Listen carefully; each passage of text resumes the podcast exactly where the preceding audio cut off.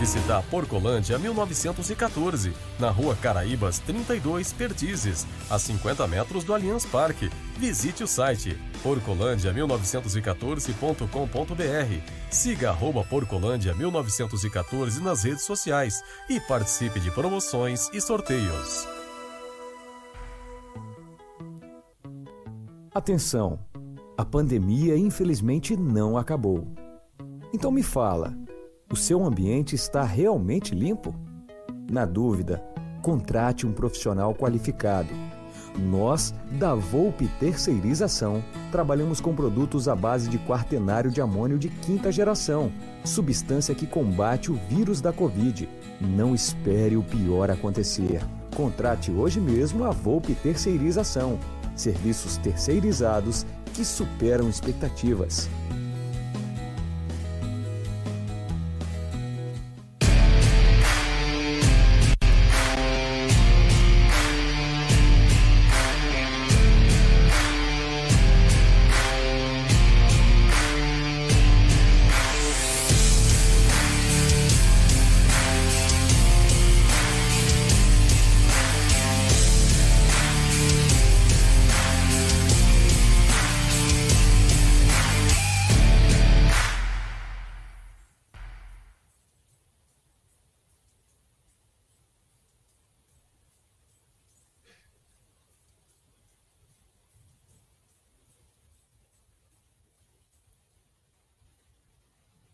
Salve, salve, rapaziada do canal Amit 1914. É, de novo estamos esperando mais um grande dia que será amanhã, que é o sorteio da Libertadores, e hoje trouxemos duas feras.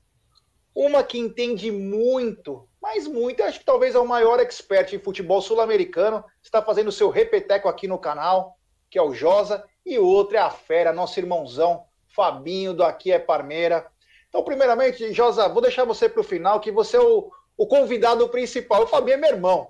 Fabinho, boa noite, meu parceiro, como você tá? E depois nós vamos falar sobre o jogo de ontem, tudo, mas uma boa noite, meu amigo. Você está elegantérrimo.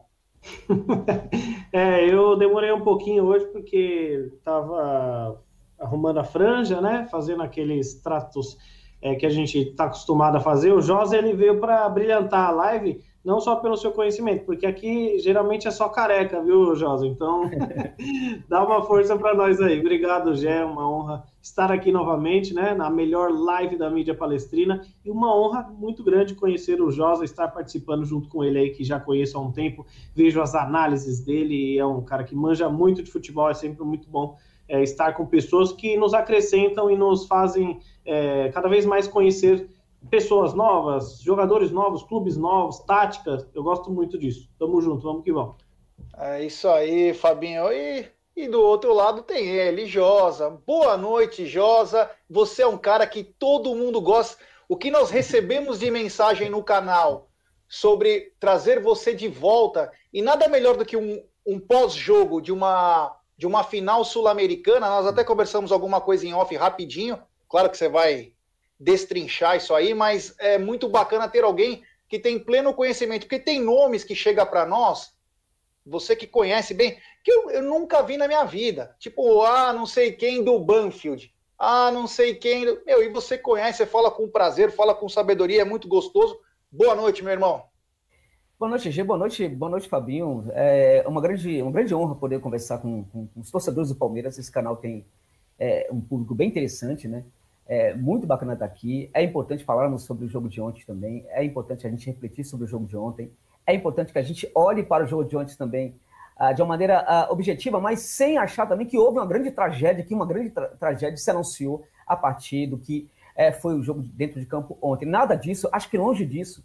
É, precisamos refletir com muita calma sobre o que aconteceu ontem e até porque o Palmeiras é, está no meio de grandes uh, decisões, né? É, envolto aí no meio de, de grandes acontecimentos, né? Essa decisão, a decisão que vai ter ou que não vai ter no domingo, né? E também a, a questão do sorteio né, para a Libertadores. Tem muita coisa envolvendo o Palmeiras aí. Então, neste momento, é, é, muito importante que o olhar também sobre o Palmeiras seja um olhar também paciente, né? E um pouco mais generoso do que tem sido, tem acontecido aí na mídia tradicional. É isso aí. Eu vou dar uma boa noite para a rapaziada aqui. Esse, esse, esse público nosso, Josa, é espetacular. Essa rapaziada aí, e são muito inteligentes. Claro, tem sempre um engraçadinho no meio, mas a galera manda umas perguntas muito bacanas. E eu já selecionei, nós temos um grupo de membros do canal, né?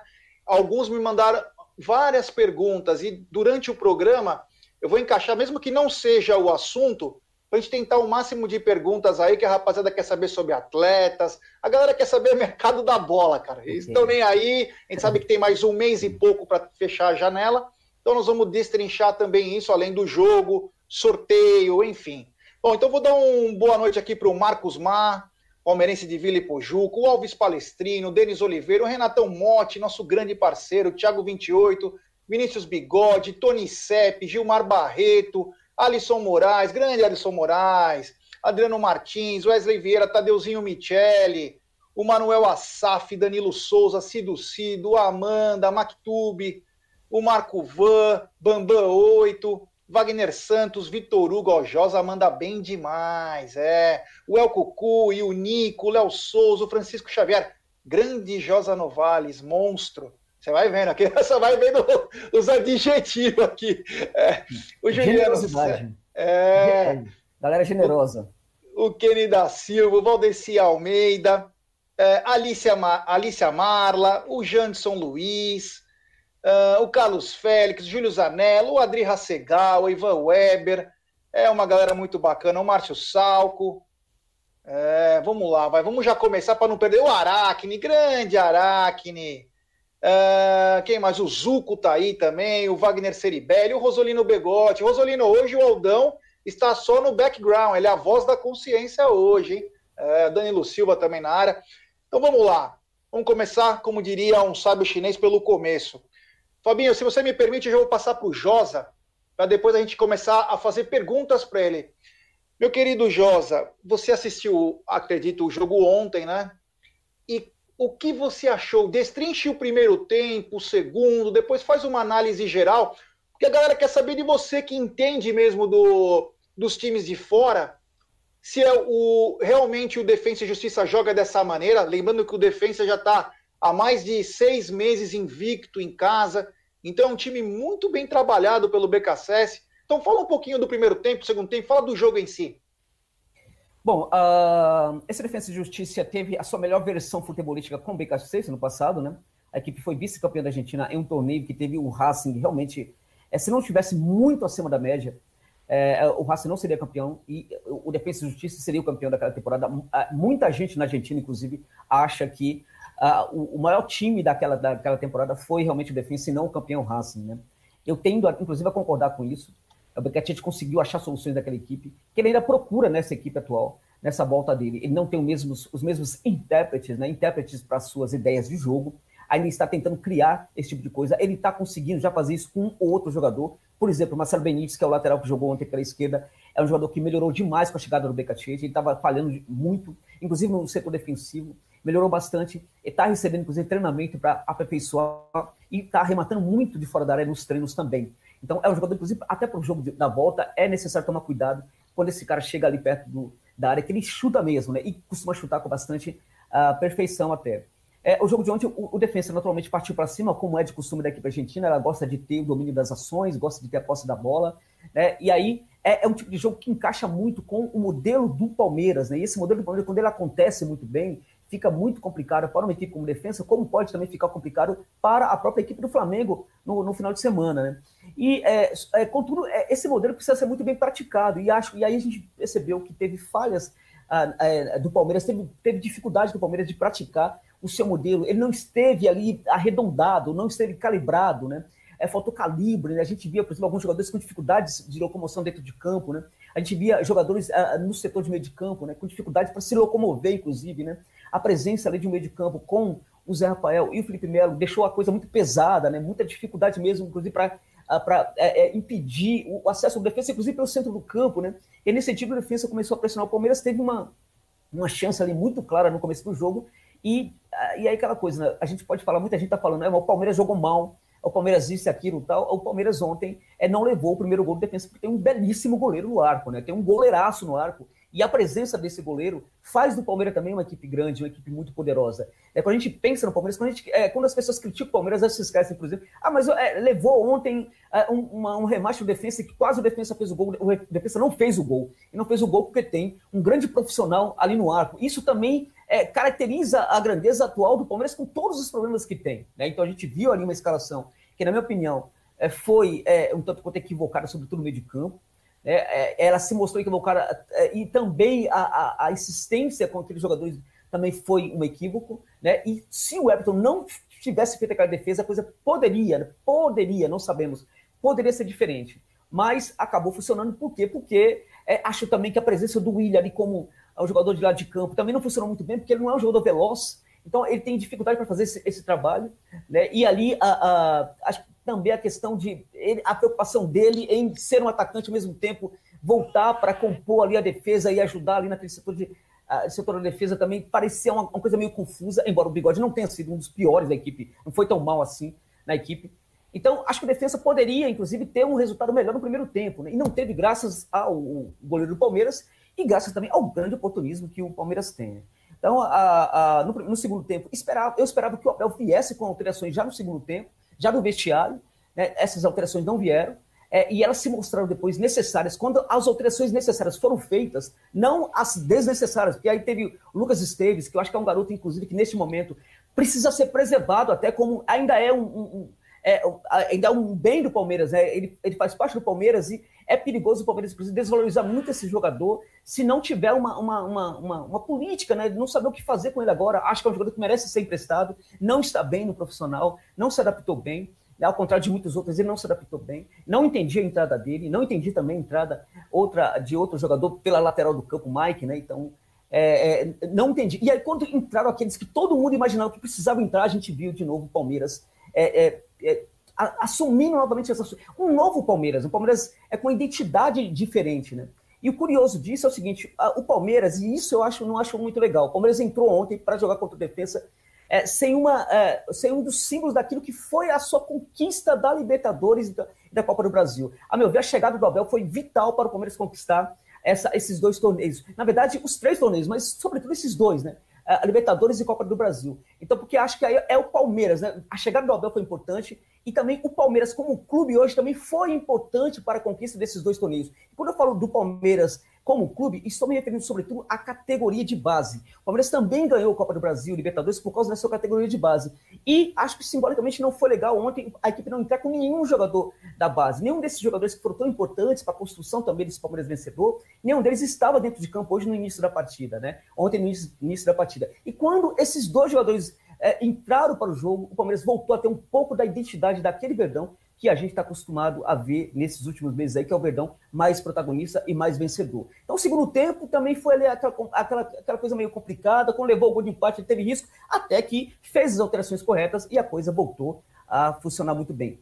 Acho que não é para termos todo esse desespero. Sinceramente, acho que o Abel pecou em algumas questões ali sim. É necessário, é necessário falarmos disso. É necessário que a gente pontue sim que o técnico do Palmeiras, que é importante para o Palmeiras, ontem ele vacilou sim em alguns momentos, né? vacilou sim na escalação, nas alterações, alguns, é, é, ele vacilou, mas não acho que é para esse desespero todo. É necessário que também pensemos o seguinte: é, é, é, é, esses jogadores estão chegando agora, esses jogadores sequer tiveram férias direito, né? Esses jogadores estavam jogando uma, uma partida aí oficial, uma partida muito importante, uma decisão é, é muito recente para todos eles também. A, a, mesmo as emoções ainda não, não se aplanaram direito. Então, tudo isso também entrou dentro de campo ontem. Então, não é motivo para todo desespero assim, que muita gente tem, algumas pessoas têm apontado aí, inclusive muitas críticas também, oportunistas até, têm aparecido nesse momento para uh, se aproveitar do que aconteceu ontem. A equipe merece críticas, o Abel merece críticas, mas não é para tudo isso que estão falando por aí. É isso aí. Bom, deixa eu dar os dois superchats aqui, do Emerson Pontes, alto nível a live, Jeff, Fabinho e Josa, parabéns por discutir e contribuir para nosso conhecimento do mercado sul-americano. Muito obrigado, Emerson. Obrigado, meu brother. É nós. E também temos mais um super chat do Rodrigo Esquerdo. Boa noite, amigos. Josa, gostei muito do Brian Romero. O Defensa e Justiça abre negociação para interessados. O Palmeiras poderia contratá-lo. E aí, Josa? É nesse momento, de forma nenhuma, né? Eles têm condição, inclusive, de não vender. É um clube pequeno, muito estruturado, né? Um clube que tem aí um planejamento muito, muito bacana, até de gastos, né? Eles sabem que vão gastar no começo da temporada e geralmente consegue é, se, se, adequar muito bem a isso que planeja no começo de, da temporada. Bancaram a permanência de alguns jogadores a partir, por exemplo, da chegada do Becatite. Alguns jogadores pro, provavelmente sairiam do, do defensa, inclusive Frias, o zagueiro. Existia muita especulação sobre a saída dele. O clube contava, inclusive, com a venda de um outro jogador. Quando chega o Becatete, ele exige que nenhum jogador seja negociado. Isso não deve acontecer mais, nenhuma negociação desses jogadores deve acontecer é, é, nesses próximos meses. Né? Agora, de fato, o Brian Romero é um jogador de muita evolução e que também ganhou, o seu jogo ganhou muita consistência a partir do momento que ele chega no Defensa e Justiça, que é um clube, um clube que tem esse modelo de jogo é que geralmente é muito ajustado e mesmo quando tem, não tem muitas peças interessantes, né? A coisa até funciona a ponto de dar um certo trabalho para o Palmeiras. O Brian Romero não é uma dessas peças medianas, é realmente um jogador diferenciado, é um atacante de altíssimo nível e poderia servir muito ao Verdão, sem dúvida nenhuma. Ah, antes de passar a bola para o Fabinho aí, já para destrinchar o jogo, tem mais um superchat do Vindo Futuro. Diretoria sem competência. O Abel coloca quase 250 milhões no caixa do Verdão e não contrata. Se contratar, ele vai trazer no mínimo mais 150 milhões no caixa. É, obrigado, Vindo Futuro. Quem sabe, né? Vamos ver aí. Nós vamos inclusive comentar sobre a coletiva do Abel. Nós passamos ontem ao vivo no canal e vamos comentar mais isso. Meu querido Fabinho, o que, que achou do jogo ontem? Destrinche também como o Josa. Veja seu lado aí. O que, que você viu de diferente? O que, que você não gostou? O que, que você gostou? E claro, o que tem para melhorar, que tem muita coisa, né? Bom, cara, eu não sei se eu, se eu falo alguma coisa aqui, porque o Josa já matou a pau, né? Ele falou e disse, concordo 100% com, com, com a leitura de jogo que ele fez, né? É, para resultado, viés de resultado, foi um baita resultado. Eu acho que a gente tem que saber, eu bato nessa tecla sempre, né? Macro e micro, meio copo sempre. É, pô, a torcida do Palmeiras ela tá tão brava, tá tão comprando ideia da mídia tradicional que às vezes eu penso, vamos bater na madeira, mas ganhando tudo do jeito que nós estamos ganhando, porque ontem nós vencemos, tá, gente? Não sei se vocês lembram, mas nós vencemos, tá? É, e aí, mesmo assim, pareceu que hoje na, nas redes sociais eu fiz pós-jogo, fiz o, o vídeo hoje de manhã retratando três detalhes da, da entrevista do, do Abel. E a galera tá muito brava, assim, como se a gente tivesse perdido o título. E a gente ganhou e tá com a mão na taça, com todo respeito, né? Então, eu acho que, claro, existem coisas a melhorar, falei bastante, a gente não tem que passar pano nenhum, é uma visão como a de todo mundo, né? Eu acho que o Abel, ele errou já na escalação, falamos isso no pré-jogo, na minha opinião, aquele trio de meio campo é um trio muito pesado, é um trio que não dá para começar jogando, principalmente um jogo tão importante fora de casa, na Argentina, né? É, Rafael Veiga Zé Rafael e Felipe Melo não dá liga, não dá leveza, e como o Josa diz, não só por ser a molecada da base, mas não pode deixar um time como esse, que tem ido tão bem, sem a molecada da base desde o início, né? É, tanto que eu falei que, para mim, eu, eu, gosto muito do Felipe Melo, acho ele, principalmente em jogos decisivos, importantíssimo, apesar de ontem eu ter sentido ele muito fora de, de rendimento ali, né, por conta dessa parada, eu acho que ele sentiu apesar de da maioria ter sentido, né? A gente tem esses extremos, né? Quando tá jogando muito, sente porque a pegada tá maluca. Quando os caras estavam de férias e hoje e ontem fizemos a nossa primeira partida com o time titular, primeira depois de um bom tempo, e ainda assim sem três titulares, né? Gabriel Menino, Wesley e Luiz Adriano, que é um trio de meio para frente que, que, que nos daria, eu acho, uma outra condição de jogo é, poderíamos ter entrado ali com Danilo e Patrick de Paula, ou pelo menos um deles, para dar uma versatilidade. O Josa até comentou que ele achava que o Abel mudaria no intervalo. Se tem uma coisa que é certa, é que o Abel não muda no intervalo, é uma coisa absurda. Ele precisa muito fazer essa leitura. Ele disse até que as mudanças teriam que ter sido feitas com 10 minutos é, que antecedesse a entrada dos dois do, dos quatro praticamente, porque ele mudou dois e dois já, né? Foi quatro, praticamente quatro substituições de uma vez. E assim, cara, o Abel ele mudou totalmente a jogabilidade do Palmeiras, ele trouxe esperança para sua torcida, ele é monstruoso, o que ele já conquistou, ninguém nunca vai tirar. Eu acho que, se Deus quiser, ele vai ter uma vida longa ao Palmeiras. Mas claro que ele também não está passível de erro, ele não é perfeito, ninguém é perfeito, e a gente tem que, claro, pontuar alguns erros dele aqui, principalmente o erro de escalação, e eu não diria teimosia, mas é, precisa rever isso para o próximo jogo, e principalmente para o jogo contra o Flamengo, que vai ser um jogo mais difícil, né? Com toda a humildade do mundo, eu acho que a Recopa a gente, a gente vence, eu acho que aqui no, no, no Brasil o título tá, tá encaminhado. Agora, contra o Flamengo, vai ser um jogo bem difícil, meio que indo nessa linha. Ele precisa de uma mobilidade diferente ali no meio-campo. De resto, eu fiz algumas anotações, falei é, exatamente o que o Josa falou, e é isso. Vamos seguir aí, porque temos bastante coisa para falar. Bom, temos um super chat dele, do nosso chefe, Bruneira, é grande Bruneira Chuck Magalhães. Josa sabe tudo de futebol sul-americano, monstro. Obrigado, Chuck. Você é um amor de pessoa. E também temos o super chat do Valdeci Almeida. Boa noite, bancada Alviverde. Não perco as lives. Uberaba, Minas Gerais é verde. Bom, é, deixa... o, o, o Bruneiro ele dá superchat, mas pergunta para ele se ele deu like, porque hoje eu fiquei sabendo que ele não dá like nem nas lives do Amit, hein? Vamos ter que puxar é. a orelha dele. Ah, é? Hum, que estranho, hein? Bom, vamos lá. É, eu pensei algumas coisas aqui ontem também, voltando para casa lá do Palmeiras, tudo. Como você disse, o, Palme... o, último jogo do Palmeiras tinha sido, acho que foi dia 7 de março, se eu não me engano, contra o Grêmio, foi a final. E eu acho que por coerência, entre aspas, ele colocou o mesmo time. Que inclusive o meio-campo foi muito bem. Ele imaginou, talvez, que esse meio-campo fosse ser o exato para poder equilibrar o jogo, já imaginando que o Defensa e Justiça viria para cima, como disse o Josa, como todo time argentino no começo do jogo quer usar do mando de campo para poder abrir o placar e assim continuar ganhando os jogos. Então, eu primeiro notei que o time estava bem fora de ritmo, muito é, pesado. É, o time não sabia o que fazer com a bola, parecia que estavam, meu, sempre dando bicão para frente. Então, achei um pouco estranho o Palmeiras dessa vez. Achei a defesa bem postada, como sempre é. Achei que o Breno foi muito bem. O Breno começou a dobrar com o Marcos Rocha, porque o Marcos Rocha estava sofrendo muito lá do lado esquerdo do Defensa e Justiça, lá do direito do Palmeiras. E o Breno foi muito importante, principalmente no primeiro tempo, Sim. segurando as descidas do lateral, que você falou bem, né? Como que é o nome dele? Marcelo Benítez. Marcelo Benítez. Então, ele se, foi muito importante o Breno. O Breno não apareceu muito no ataque, mas ele fazia muito bem aquela dobrada lá com o Marcos Rocha, que estava sofrendo principalmente no começo do jogo. Então, não tem um time bem pesado. O Zé Rafael ainda continua num estágio, ele estava fazendo uma pré-temporada, ele e o Gabriel Veron à parte, desde a infecção que ele teve no pé. Então tá difícil essa recuperação, mesmo ele treinando separado.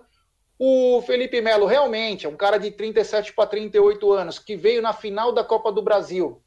Só que ele pegou um meio-campo diferente do que é o meio-campo do Defensa e Justiça. O meio-campo do Grêmio é um meio-campo também pesado é um meio-campo pesado. E o Felipe Melo era, uma peça importante no meio-campo contra o Grêmio, porque ele também fazia o terceiro homem na zaga por causa do jogo aéreo.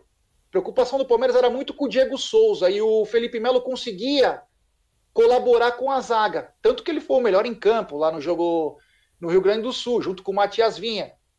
Então, quando veio esse time do Defensa e Justiça, veio um time leve, e pegou um time, parecia que estava voltando de o, do Casados e Solteiros, de uma feijoada, e foi pro jogo. E o defensa lá. Tanto que eu achei que o gol do, o gol do Palmeiras acontece muito porque o defensa começou a gostar muito do jogo, foi para cima mesmo, meteu uma pressão no Palmeiras e se descuidou, deixou os caras no mano. E aí é complicado quando você tem um, um Rony que é meio porra louca, que na velocidade ele é fogo, cara. Ele é fogo. Ele falta o que falta de qualidade técnica nele sobra de voluntariedade, cara. Para ganhar do Rony na velocidade, para ganhar no ganhar do Rony tem que ser muito raçudo também, porque ele come grama. E numa dessa que o William deu uma cavada, o Rony conseguiu se antecipar de cabeça e conseguiu fazer o gol. O gol deu uma estabilidade para o Palmeiras. Era o que o Palmeiras estava precisando naquele momento, porque o Palmeiras tomava uma pressão, o Palmeiras não conseguia jogar. Como disse o, o Josa, o William estava mal. O William não conseguia segurar a bola, o William não conseguia criar algo pelos lados, até porque é um jogador lento. E o Breno Lopes ficou, é, ficou ajudando o Marcos Rocha. O que, que acontece nessa história? Vamos recordar. Palmeiras e Grêmio, o Palmeiras jogou com dois aceleradores, como diz o Abel. Rony de um lado, o Wesley do outro. Quem que, sobre, quem que sobressaiu o futebol? Rafael Veiga. Por quê? Porque quando o Rafael Veiga olha para frente, ele vê dois caras aqui e vê o Luiz Adriano. Sim. Quando ele vê que o Breno Lopes está atrás dele, o William é lento, o que, que o cara faz? Ele começou a recuar e não tinha saída de bola. O Palmeiras foi sufocado e achou o gol.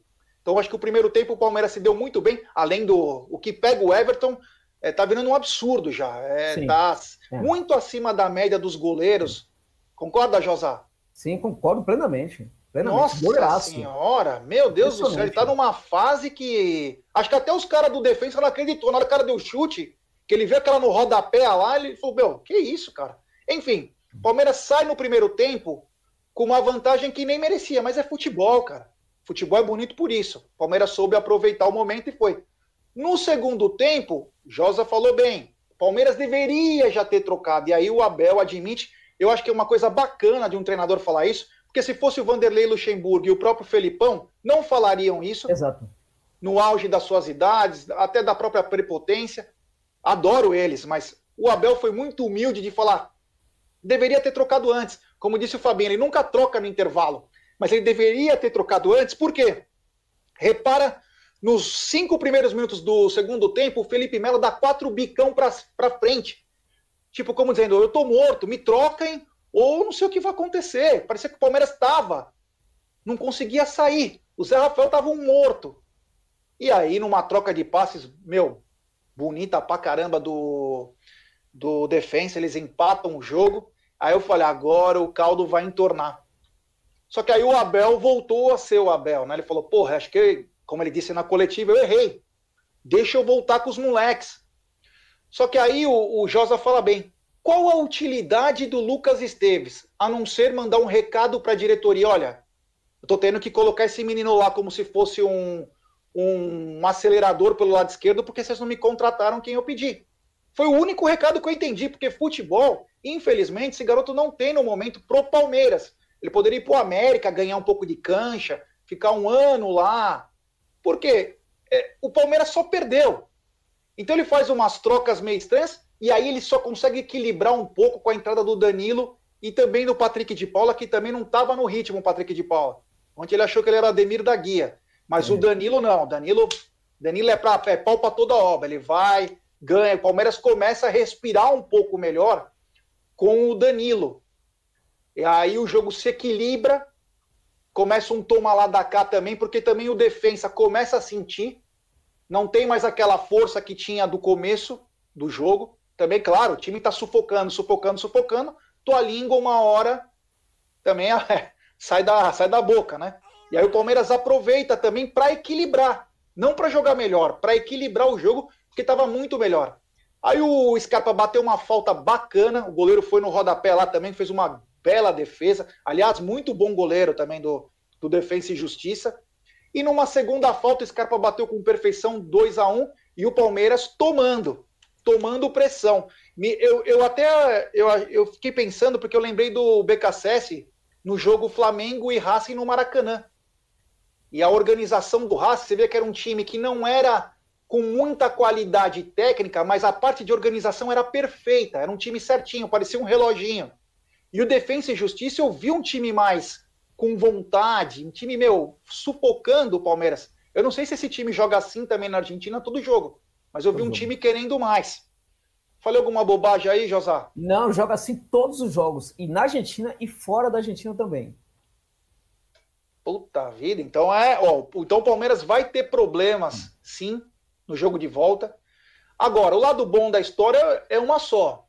O Palmeiras ficou sem o Wesley, né, nesse jogo, ficou no banco, ele ficou treinando, né, acabou o jogo, ele ficou fazendo a preparação.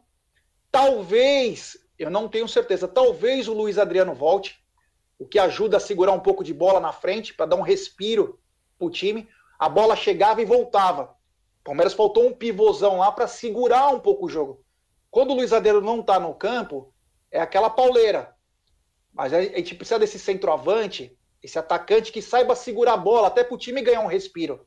Coisa que aconteceu contra o River Plate, que o Palmeiras precisava ter um pouco de respiro. Então o Luiz Adriano faz muita falta. O Verão a gente não sabe, e também o Gabriel Menino, que é um desfalque importante, que ele, é um, ele era o cara que poderia ajudar o próprio Marcos Rocha e dar liberdade para o Breno, porque aí você tendo o Breno de um lado e o Rony do outro, aí você cria dificuldade, você segura os laterais do Defensa e Justiça, e aí você começa a respirar um pouco melhor. Você acha que vai dar uma, dar uma equiparada com os, com os caras voltando no, na semana que vem, Josá? Bom, eu acho que você tocou em pontos aí bem interessantes. Nessa né? questão, por exemplo, do modelo de jogo do Palmeiras, quando você tem esses aceleradores, né, esses extremos funcionando pelo, pelo lado do campo, isso não permite apenas esse tipo de jogada, né, de aprofundar o campo, né? Permite outras situações de jogo também. Permite, por exemplo, o jogo por dentro, né? Que a, equipe acaba, acaba ganhando, os jogadores acabam ganhando espaço para percorrer pelo corredor central, por exemplo. É, é, é, ontem faltou, faltou isso na equipe, né? Também concordo que o Breno Lopes ontem fez uma partida interessante, taticamente interessante. Né? A, a, acho, ainda continuo achando esse jogador. É, um custo-benefício para o Palmeiras incrível desse jogador, realmente incrível. Né? Foi certeira essa contratação. É, a época, inclusive, quase ele foi para o Fortaleza. Né? E aí, quando chegou no Palmeiras, eu falei: olha, esse cara vai fazer muito sucesso no Palmeiras, porque ele não, não, não vai custar muito tal, e as pessoas vão achar que é uma contratação qualquer. Esse cara pode ser decisivo para o Palmeiras. Fiz um vídeo à época, inclusive, falando disso. Acho até que. É, é, é acho que teve. A, a, equipe ontem falhou, de certa forma, taticamente, né? E quando a equipe falhou taticamente, ela precisou é, contar com as suas é, peças individuais, digamos assim, né? A gente viu, por exemplo, a questão de quando a equipe tentava pressionar a saída do defesa em alguns momentos, né? Em alguns raros momentos em que tentava fazer esse tipo de jogo, a gente via muito espaço deixado ali no, no campo. E o Felipe Melo bastante desprotegido. Além do Felipe Melo não estar na, na melhor da sua forma técnica, taticamente também, em muitos momentos, ele ficou também desprotegido, né? E aí piora também a situação, porque no final do jogo, é, inclusive ele estava ali, enquanto estava em campo, é, ele parecia ah, não saber o que estava acontecendo, inclusive no gol ele fala, inclusive é, no, ele não acompanha, né, no jogador, no jogador de defesa no gol, então ele também fica desprotegido. Mas nesse jogo, nesse dia em que taticamente a equipe não funciona muito bem, né, é, é as individualidades de uma forma ou de outra apareceram. O Rony apareceu no momento certo, né? nesse momento a gente fala assim, ah, mas foi uma, uma, uma situação rara. Não, essas situações raras estão se sucedendo, né? Ele está realmente decidindo bastante para o Palmeiras. Decidiu. O Everton também decidiu. Ou seja, o Palmeiras também ganhou é porque é uma equipe melhor do que o defensa, de, uma forma ou de outra. É bem melhor que a defensa. Falhou taticamente, mas teve os seus melhores jogadores em campo, individualmente conseguiu resolver. Dentro de casa, aqui no Brasil, o defensa vai tentar jogar da mesma forma. Ele sempre tenta jogar desse jeito. É um, um, um sim, muito simbólico na história do defensa do Sebastião Becacete. É um jogo contra o Boca Juniors que ele tem na Bomboneira, em que essa equipe perde de 1 a 0 é, e, tem e tem quase 80% de posse de bola. E quando termina o jogo, todo mundo na, na Argentina está elogiando o Defesa e Justiça e criticando o Boca. Ninguém está comemorando a, a vitória do, do, do, do, Boca. Nem os torcedores comemoravam a vitória do Boca. Foi mais ou menos aquela situação um pouco constrangedora do River aqui uh, em São Paulo contra, contra o Verdão. Então, é, é, ele jogou na bomboneira e, e, realmente dominou o Boca. Joga dentro de casa e fora de casa, na Argentina e fora da Argentina, tenta, ao menos tenta jogar da mesma forma, pressionando, pressionando alto, pressionando a saída de bola, é, com essa intensidade que ainda está muito aquém da, da intensidade que o Becatite quer gerar para essa equipe, não vai conseguir até o jogo de volta. Agora, de qualquer maneira, acho que esse tipo de jogo de defesa, é, de novo, se encaixa na, no, favoravelmente para o Palmeiras, né? O Palmeiras encaixa bem esse tipo de jogo do defensa, e se o seu modelo de jogo funcionar um pouco melhor, é, pode ter vantagens contra esse defesa de justiça. Não acredito numa escalação parecida, não acredito. Aliás, acho até que contra o Flamengo não deverá ser uma escalação, uma formação parecida. É, acredito também que o Wesley talvez esteja sendo preparado para esse jogo contra o, o, Flamengo. Nesse momento, embora seja extremamente importante essa Recopa, né?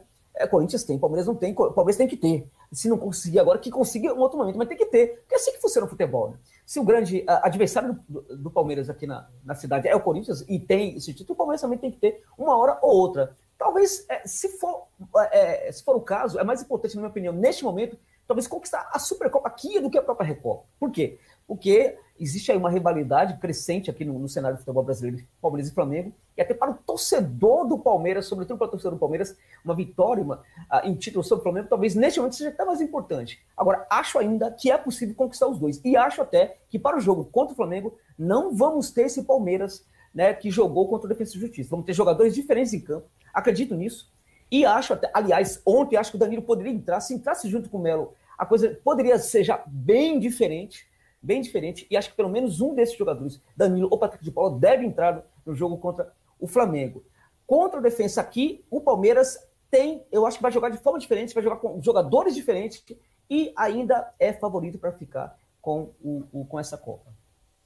É, isso aí. Temos um super chat, mas antes eu vou pedir para a galera o seguinte: temos 1.050 pessoas nos acompanhando no momento e apenas 500 likes, rapaziada. Vamos deixar o like aí, rapaziada. Vamos, trouxemos o Josa, o Fabinho.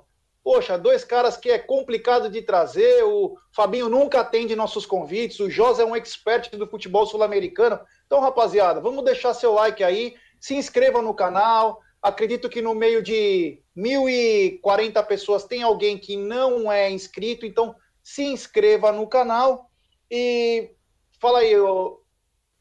fala.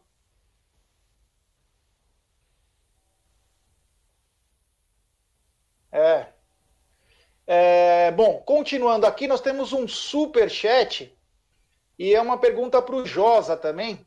Uh, tá me ouvindo, Josa? Agora tá. Perfeitamente. Agora tá. Perfeitamente. tá. O Luiz Rissardi, nosso membro do canal, ele falou assim: Josa, o paieiro do Banfield seria o melhor nome para substituir o Gabriel Menino em caso de uma provável negociação? Possuem características parecidas? O Pajeiro joga mais pelo centro do campo, né? Mas também é, é, que, é, que, o menino hoje ele joga em várias posições, né? Ele consegue ser jogador aberto, consegue jogar é, como volante, consegue, acho até que se jogar um pouco mais à frente também funciona muito bem como lateral também, é um jogador polivalente, né? Um produto sofisticado dessa categoria de base do Palmeiras hoje, né? Muito bem dirigido pelo João Paulo. É um trabalho fantástico do João Paulo Sampaio. Realmente notável. É um nome que precisa ser muito mais elogiado, muito mais elogiado do que é. Essas conquistas do Palmeiras devem muito também ao trabalho desse profissional, assim como também é, o treinador do Sub-20, né? É, então, a, a, que daqui a pouco eu lembro o nome dele, né? Que agora eu me esqueci. Uh, mas eu acho, acho que, que ele poderia ser, sim, esse substituto. Infelizmente, no caso do Pacheiro, acho que hoje seria um jogador um pouco. Uh, é, seria um jogador bem caro hoje, né? O Banco é um clube que é, vende muito caro seus jogadores, às vezes prefere não vender para vender muito caro os seus jogadores. E, e os, os, preços, os valores em torno desse jogador hoje são muito altos, mas é um jogador bem interessante sim. Tem muita semelhança sim. Quando eles atuam pelo lado do campo aberto, se parecem demais. O Pacheiro consegue contudo, é, é jogar mais por dentro e, e, e, com mais intimidade até do que o Gabriel Menino. Mas são muito parecidos e são jogadores, uh, seriam um, um, belo substituto para o Menino, sem dúvida nenhuma. Fabinho, você que manda muito no mercado da bola, faça perguntas para o querido Josa, vê quem é o jogador que você gostaria de ver no Verdão, ou quem ele poderia indicar. Abra seu coração ao Viverde. Ô, ô Josa, na verdade eu até queria tirar uma dúvida, porque muito se fala aí, o Abel, inclusive ontem, é, deu mais uma indireta, mais uma cobrança aí na diretoria por conta de um ponto esquerda e de um centroavante, que é o desejo dele, né? Eu, na minha visão, claro que o Abel manja muito mais do que, do que a gente, é, eu nem ia tanto no ponto esquerda, né? Eu fortaleceria mais a ideia de um centroavante, que é notório, que a gente necessita, por conta de só ter o Luiz Adriano, e a gente ficou numa brecha danada do Luiz Adriano na temporada de 2020, vários jogos sem ele, inclusive ainda, mesmo assim, ganhamos os títulos, né? E esse ano já, já demonstrou que a gente precisa realmente de, uma sombra dele, ou até mesmo um cara para brigar pela titularidade. Eu acho que todo mundo tem a ganhar. O, o, o, técnico que vai ter um jogador à altura, que ele falou, eu não quero peças de recomposição, eu quero, eu quero jogadores de qualidade pontualmente esses dois, mas que venham para jogar, né? É, ao invés do ponto esquerdo, ou até mesmo com a contratação desses dois, eu gostaria muito de um camisa 10. Um camisa 10 não precisa ser aquele camisa 10 clássico que a gente vê que hoje, com o sistema tático que, o, que os clubes modernos, principalmente os clubes brasileiros, é, atuam, o meia clássico ele acaba ficando um pouquinho para trás, né? Mas o Nacho Fernandes, por exemplo, né? que é um jogador que, ao meu ver, não é nem aquele 10 clássico, mas ele põe a 10 tranquilamente de qualquer clube brasileiro aqui e já está fazendo chover lá no Atlético Mineiro. E eu gostaria de um jogador como ele, né? E eu acho que aqui no futebol brasileiro a gente não vai ter. teria que vir aí do futebol sul-americano, pelo esquema que o Abel utiliza hoje. Que nome aí, ou nomes é, sul-americanos você veria com um bom nome aí para ser o meio-campista armador, meio-campista ofensivo do Palmeiras? Eu acho que tem, tem dois tipos de camisa 10 hoje que a gente percebe uh, na América do Sul que seria interessante para esse Palmeiras. O Palmeiras precisa de um camisa 10 que conduz a bola, um condutor de bola, ou, ou, e precisaria também, ou precisaria de um camisa 10 mais articulador. Existem esses dois tipos. Né?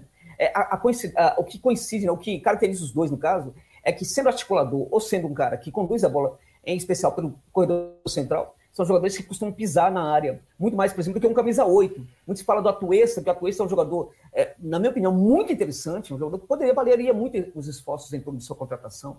Mas é, é, é, é um, uma espécie de um oito clássico, né? Ele até tem pisado na área. Eu, eu andei vendo alguns vídeos dele aí no YouTube. Curiosamente, a maior parte dos vídeos dele mostram ele fazendo gols dentro da área. Isso não é muito jogo da Atuesta. Ele não costuma fazer muito esse jogo. Ele é um cara que gosta de trabalhar para preparar a jogada, para é, colocar algum jogador no costado da, da, da, zagueirada. Ele faz muito bem isso com alguns passes. É um cara, por exemplo, que está fazendo com que o jogo do Vela, lá na, na, na, equipe lá da Major League Soccer, esteja também evoluindo demais, né? Está jogando muita consistência. O Vela não estava muito bem na carreira, mas está jogando muito bem, até em função do trabalho que tem feito é, o Atuesta. Mas o Atuesta é, seria um, um 8. É um caso, de que se o Palmeiras contratasse, o Palmeiras precisaria poder pensar num 10 condutor é poderia pensar num cara que conduz a bola, poderia, inclusive, até mesmo, até mesmo o jogo do Veiga poderia melhorar com a presença, por exemplo, de um atuista, que o Veiga poderia trabalhar um pouco mais poder por esse corredor central também, né? Agora, é, aí no caso, se pudesse trazer um outro 10, poderia trazer um Angel Mena, né, do Leão, que é um cara que faz essa condução de bola com uma perfeição, tem 31 anos de idade, está no auge da sua carreira, a idade, inclusive, do Márcio Fernandes, é um jogador realmente notável, hoje é um, é um dos jogadores mais, é o mais elogiado no Leão, a, a torcida do Leão gosta muito desse atleta, é realmente um cara muito diferenciado, o Angel Mena, né? Mas acho que aí, por essa idade toda, talvez. É, porque sempre existem alternativas, né? O Palmeiras poderia, por exemplo, buscar o Pablo Parra, né? Que é um jogador de. É, nesse caso, também já um pouco velho, 25 anos, né? Do é, Curicó Unido do Chile. É um jogador que hoje é, é, está na seleção chilena, deverá ganhar rapidamente a titularidade da seleção chilena. É esse cara, na verdade, tem, ele mescla as duas coisas. Ele consegue ser um articulador e consegue também ser um condutor de jogo, né? O Palmeiras poderia pensar no Andrés Ricaute, né, que deve voltar para o Independiente, meio do empréstimo que tem junto ao Dallas a, na Major League Soccer. O André, Andrés Ricaute é um jogador que fez muito bem para a carreira do, do, do, Cano. O Cano do Vasco fazia foi um dos grandes artilheiros do mundo, né, lá no Independiente Medellín. Isso aconteceu também por causa do Andrés Ricaute.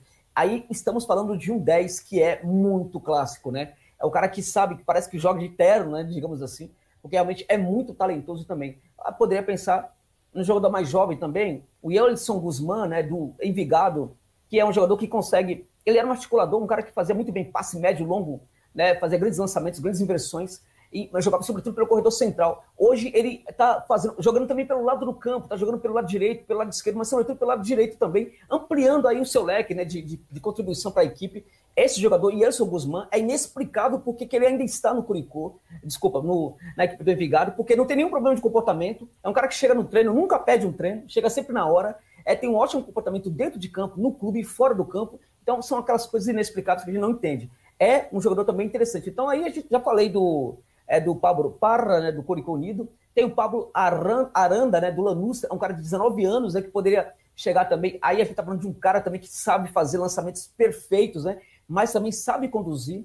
É, tem o Ricaute, tem o, o Yerson Guzmán, tem o Nicolas Benedetti, que é o 10 mais articulador, hoje está no América do México. O América tem muito jogador para esse setor do campo. Acho que não dificultaria a saída do a Nicolas Benedetti. Estamos falando, o Nicolas Benedetti é um baita camisa 10, um cara que se chegar numa equipe como o Palmeiras, sai de baixo, que eu acho que cresce demais. Então tem várias opções. Né? Se a gente é, é, começar a achar que um é caro, tem outros mais baratos. É, não faltam opções no mercado. Basta realmente fazer aí um esforço em torno de uma contratação como essa, o Fabinho. É, o oh, Josa, é, ah, desculpa. Oi. Eu posso, né, até o tô conversando aqui com o Léo Barbieri do Infos Palestra, que é um é um mini Josa, é um mini Josa também, é um conhecedor uhum. muito muito inteligente do futebol sul-americano. É, confio e gosto muito de conversar com ele aí de futebol sul-americano. Ele fala do meio-campista Jamilton Capaz, Campaz, acho, do Tolima, e depois do centroavante do Godoy Cruz, o Thomas Badalone, conhece esses dois nomes aí, ô Jota? Badalino é, é, é, muito interessante, mas eu acho que ele, ele, tem alguns altos e baixos. O jogo dele precisa de certo refinamento, né? Agora, o Hamilton Campaz é realmente, para mim, é um dos extremos, melhores extremos hoje atuando na América do Sul. É um jogador jovem, muito jovem, está né? Tá na casa dos 20 anos de idade só. Se não me engano, tem 20 anos, para 19 para 20 anos. Muito rápido. É daquele tipo que quando corre, é, que pensa enquanto corre, né? Tem, muito, tem esse problema às vezes. O cara, quando corre muitas vezes, parece que não pensa muito, né?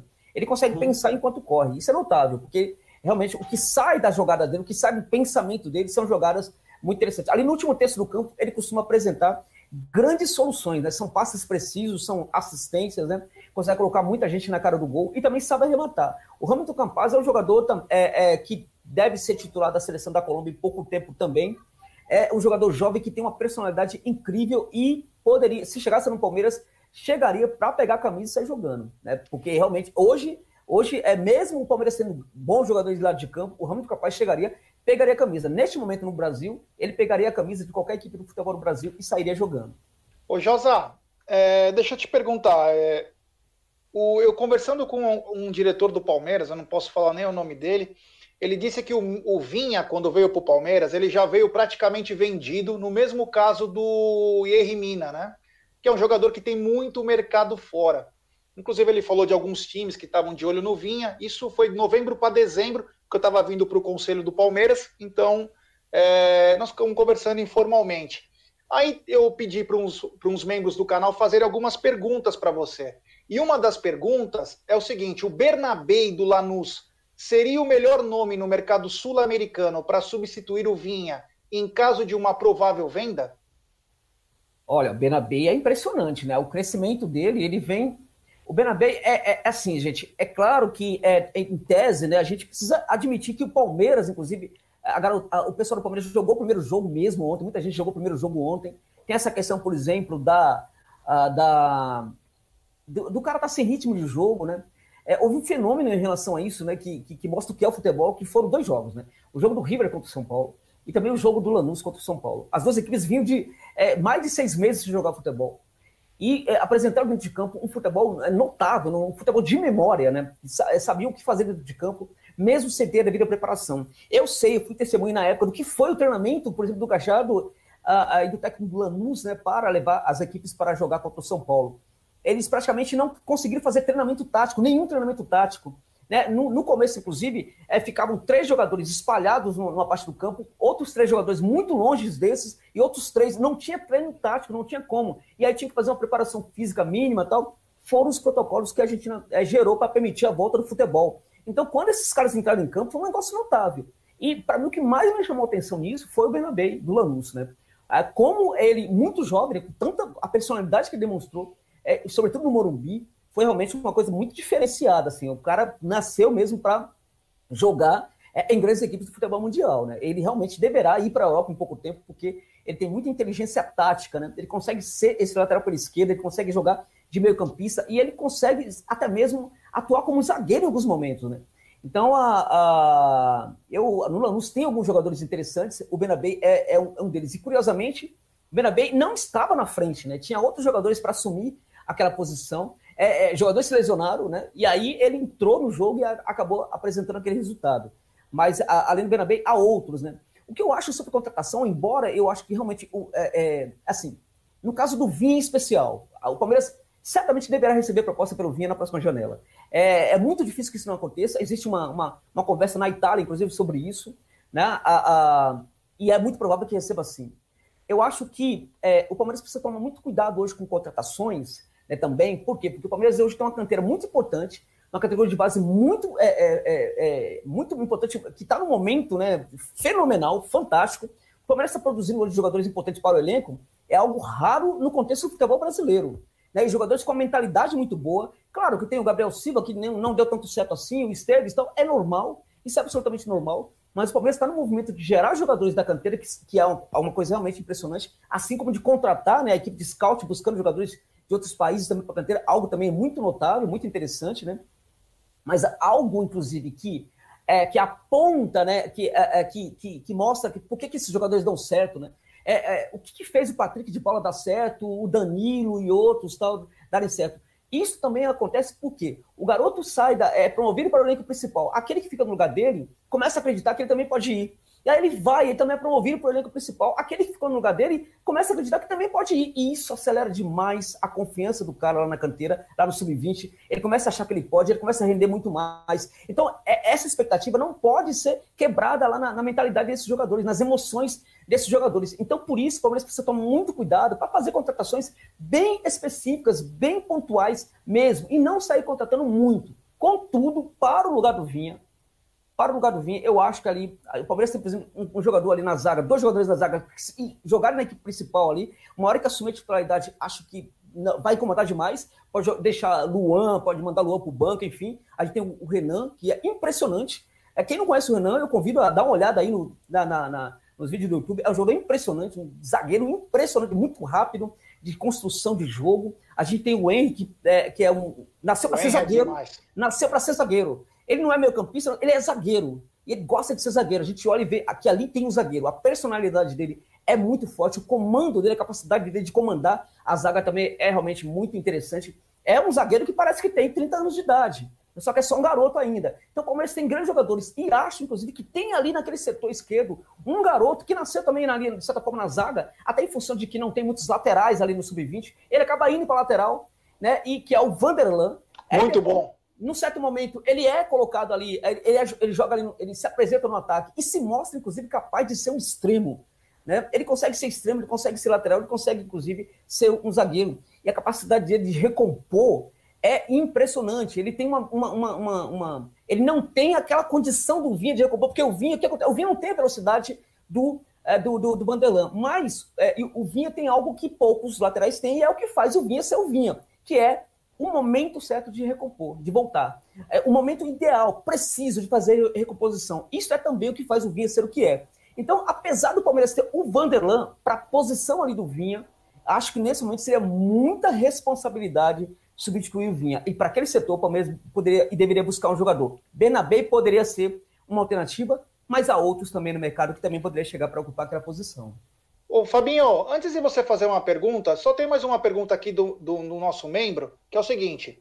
Ele perguntou o seguinte para o Josa. Josa, o Tenalha tem exercido funções no Tagueres que o Abel particularmente gosta. Lateral que se junta aos zagueiros para fazer a saída de três, mas também tem boa presença no ataque. Inclusive já jogou também de zagueiro e meio aberto pela direita, porém se firmou como titular tardiamente. Na busca de um lateral direito, seria um bom nome ou corremos o risco de não se adaptar ao Palmeiras?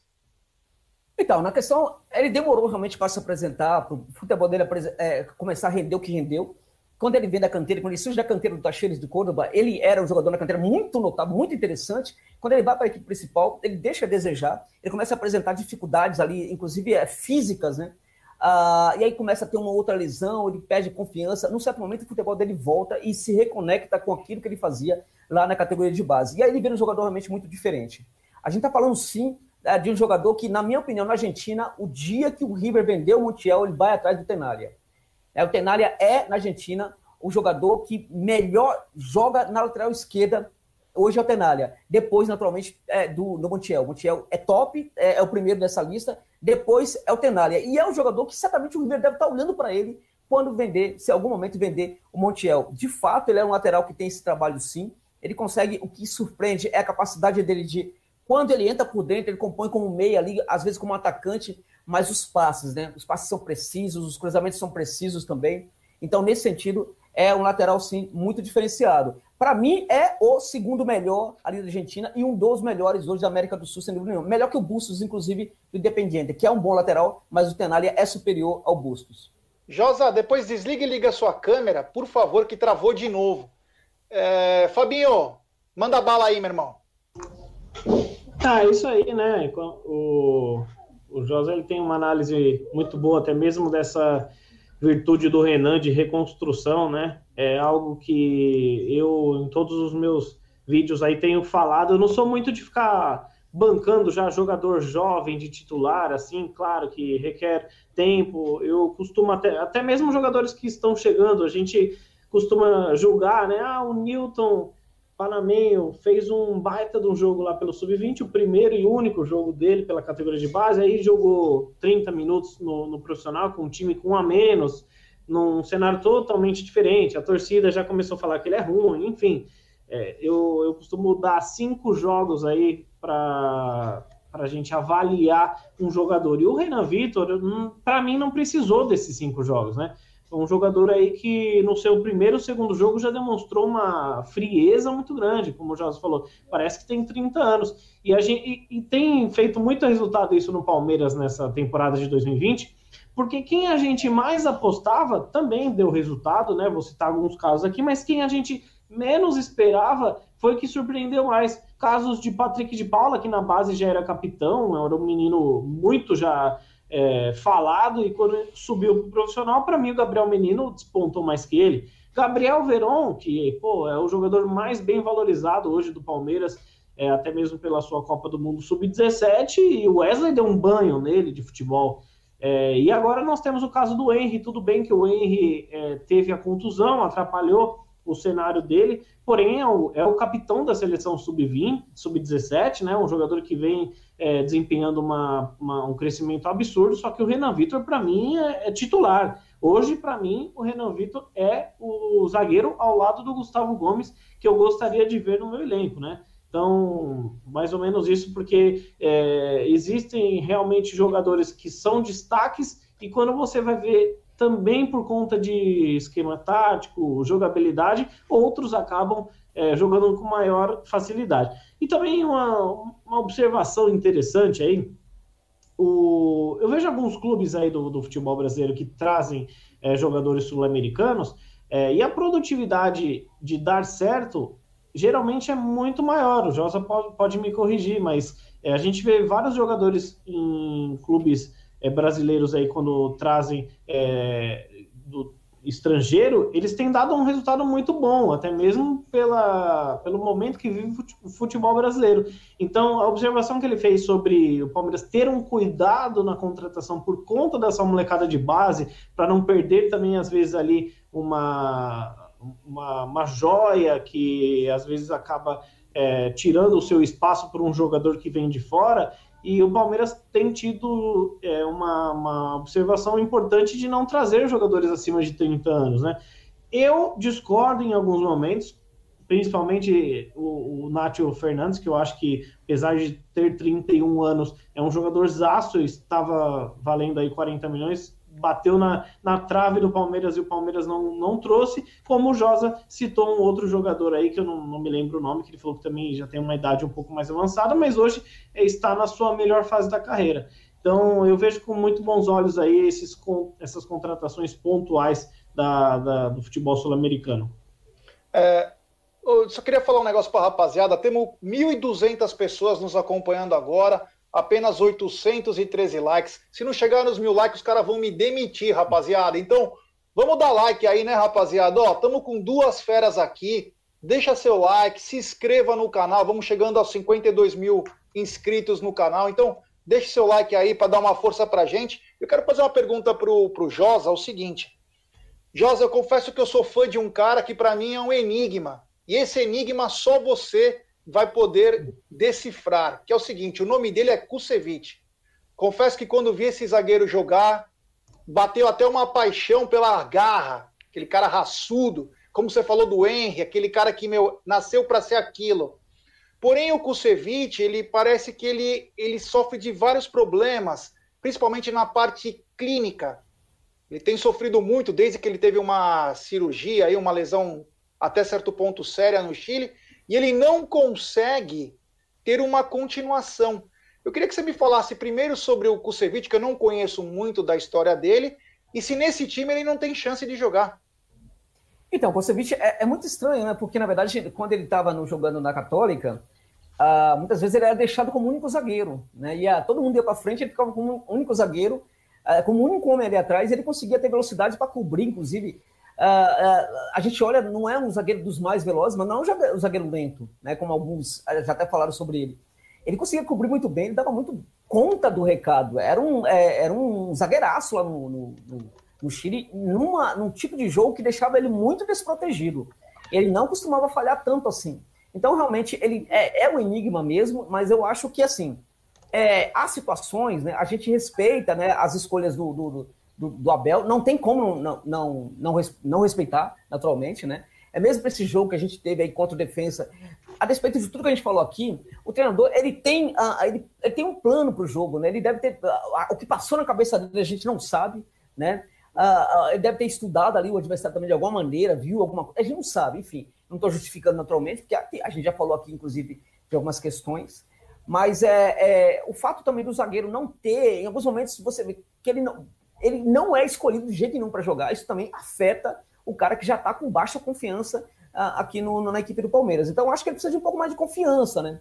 Porque não dá para um cara que jogava tanta bola na, no Chile, né? Não conseguir jogar no Palmeiras, né? E, sobretudo tendo um Gomes ali do lado, que é, o, que é um jogador que potencializa também o jogo de quem joga ao lado dele. Você está falando, viu, Fabinho, do Renan? Nosso Renan junto com o Gomes, minha nossa, gente.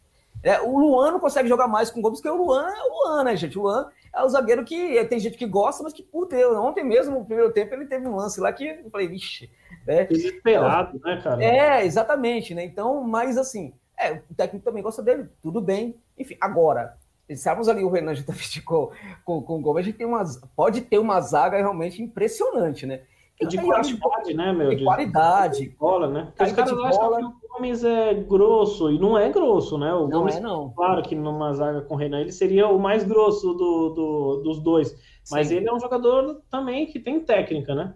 Sim, e os dois se casariam muito bem ali. Agora, eu acho que o Kosevic também é um jogador que poderia ter um pouco mais de chance. E acho que a falta dessas chances, a gente entende isso, é, é compreensível, mas isso também afeta a, a, a confiança do jogador. E confiança, gente, é tudo. No futebol, confiança é tudo. Existe ainda uma questão sobre o psicológico no futebol. Acho que isso é muito subestimado.